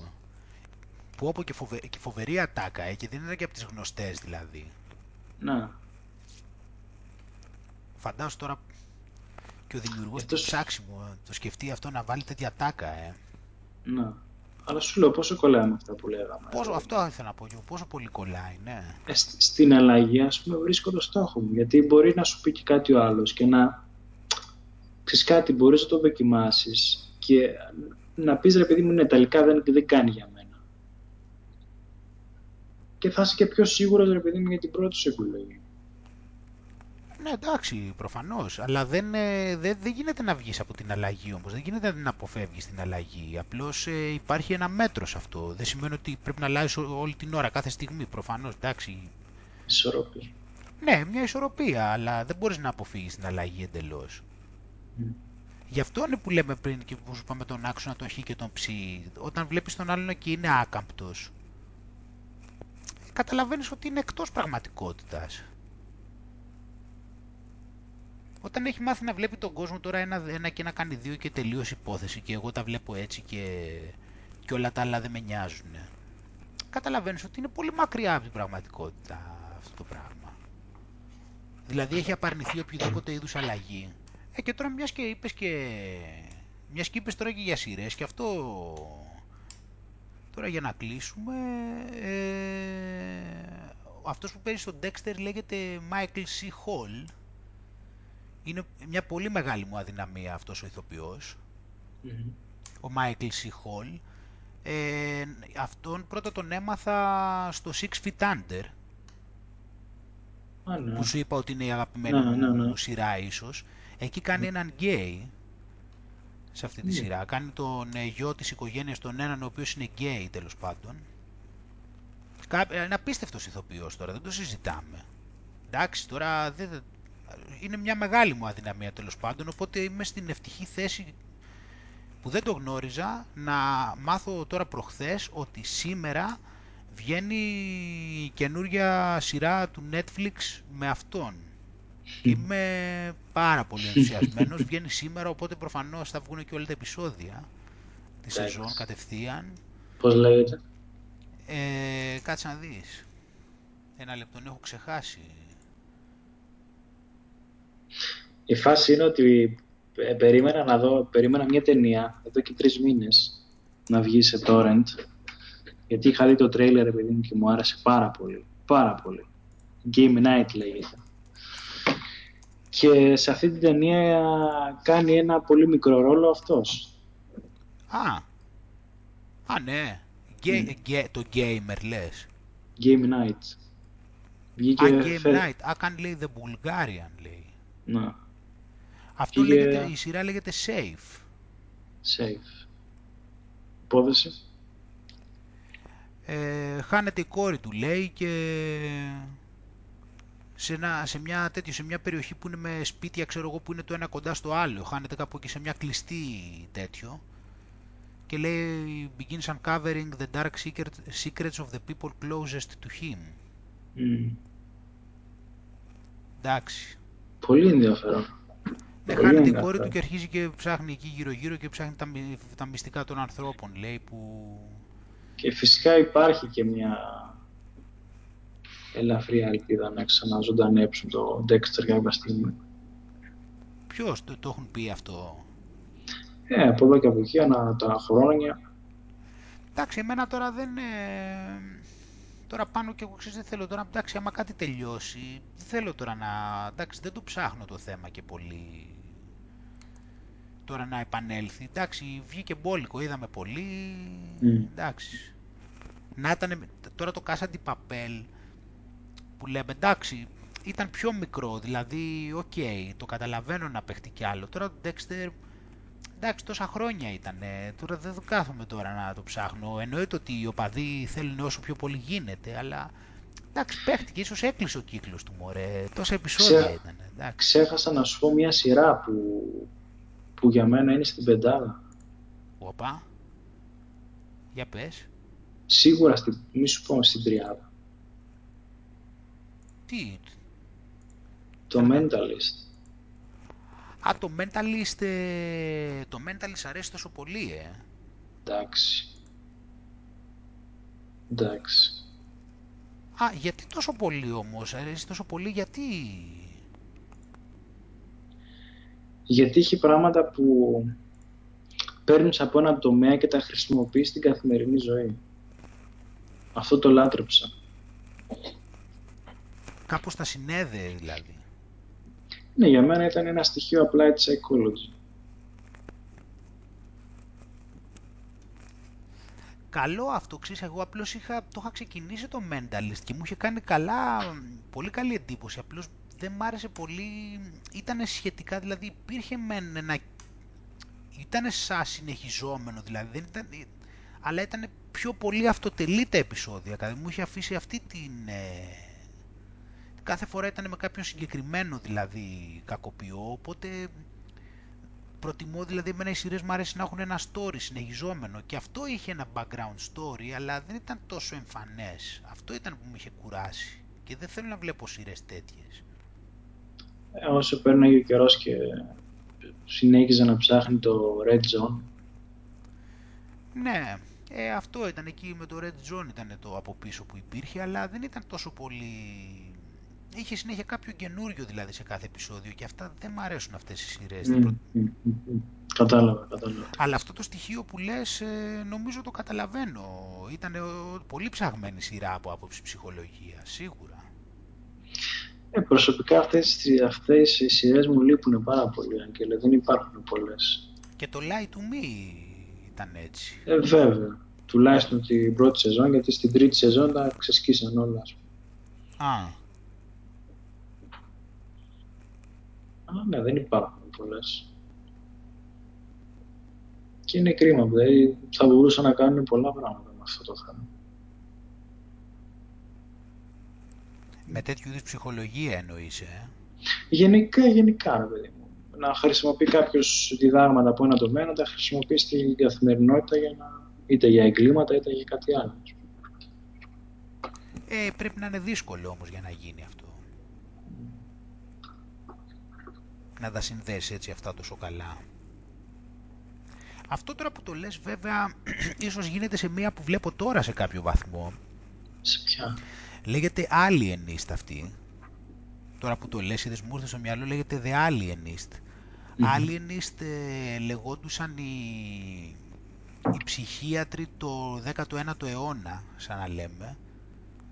Λεγόντουσαν Alienist με την έννοια ότι τότε αυτοί που είχαν ψυχιατρικά θέματα θεωρού, τους λέγανε ότι ήταν alien από την ψυχή τους, ας πούμε, ότι είχαν χάσει την ψυχή τους, τους θεωρούσαν τότε. Mm-hmm. Οπότε αυτοί που ήταν σαν ψυχίατροι τότε θεωρούνταν alienists, τους λέγανε alienists. Mm-hmm. Είναι, εμένα η σειρά αυτή μου έχει κάνει πολύ καλή εντύπωση, έχει εκπληκτικά σκηνικά, ατμόσφαιρα, κουστούμια, ηθοποιίες, μου έχει κάνει πολύ καλή εντύπωση, είμαι τώρα στο πέμπτο επεισόδιο ε, και σε αυτό που λες έχει σχέση γιατί αυτός τώρα ξέρεις επειδή ο τομέας αυτός, όπως ξέρεις κιόλας ιστορικά, τότε ήταν στα σπάργανα, δηλαδή δεν ήταν mm. κάτι το οποίο ήταν τέτοιο. Οπότε αυτός ο Alien στο κεντρικός δείχνει δηλαδή ότι στην ουσία κάνει ερωτήσεις ας πούμε και στο, στον περίγυρό του για να βγάλει συμπεράσματα για την ψυχιατρική. Επειδή είναι αυτό που λες. Mm. Καταλαβαίνεις τι γίνεται. Δηλαδή είναι σαν να σου πω εγώ, ξέρω εγώ, όταν σε παράτησε η γυναίκα σου ας πούμε, πώς ένιωσες ξέρω εγώ μετά, για να προσπαθήσω να καταλάβω και ο κακοποιός πώς μπορεί να λειτουργεί, ας πούμε, σε κάθεστος ζήλιας. Mm. Κατάλαβες, δηλαδή, επειδή ήταν στα σπάργανα, αυτός προσπαθούσε αυτό και έλεγε, εσύ, ξέρω εγώ, όταν ε, ε, λέει στην κοπέλα, ξέρω εγώ, άμα εσύ επειδή δεν έχεις παντρευτεί, ε, ε, βλέπεις τις άλλες που έχουν παντρευτεί και αισθάνεσαι, ας πούμε, το τάδε πράγμα και τι σου προκαλεί να κάνεις και γιατί δεν το κάνεις. Ωραία, ωραία. Κατάλαβες τι θέλω να πω και νομίζω αυτό σχετίζεται με αυτό που λες, οπότε ίσως το Alienist και έχει και εκπληκτικά σκηνικά, κοστούμια και ατμόσφαιρα, δηλαδή θυμίζει τέτοιο, το, το αγγλικό, το, πώς το λένε, εμένα αυτό μου ήρθε στο μυαλό. Τους άλλους ψηλό Βικτοριανό δεν είναι, Βικτοριανή, ναι, ναι, αλλά στην Αμερική, τέλη χίλια οκτακόσια, το Peaky Blinders που θύμισε. Όχι, όχι, το... Το τέτοιο μωρέ με τον ε, αυτόν τον... Τώρα περιμένουμε τη δεύτερη σεζόν. Ταμπού. Το ταμπού, ναι, το ταμπού μου θύμισε.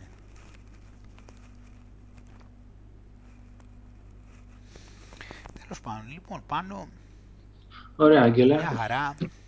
Καλή συνέχεια και στους δυο σας. Ευχαριστούμε. Mm. Φιλιά πολλά, Πάνο. Τα λέμε την επόμενη Τετάρτη. Βεβαίως. Γεια χαρά. Bye. Bye.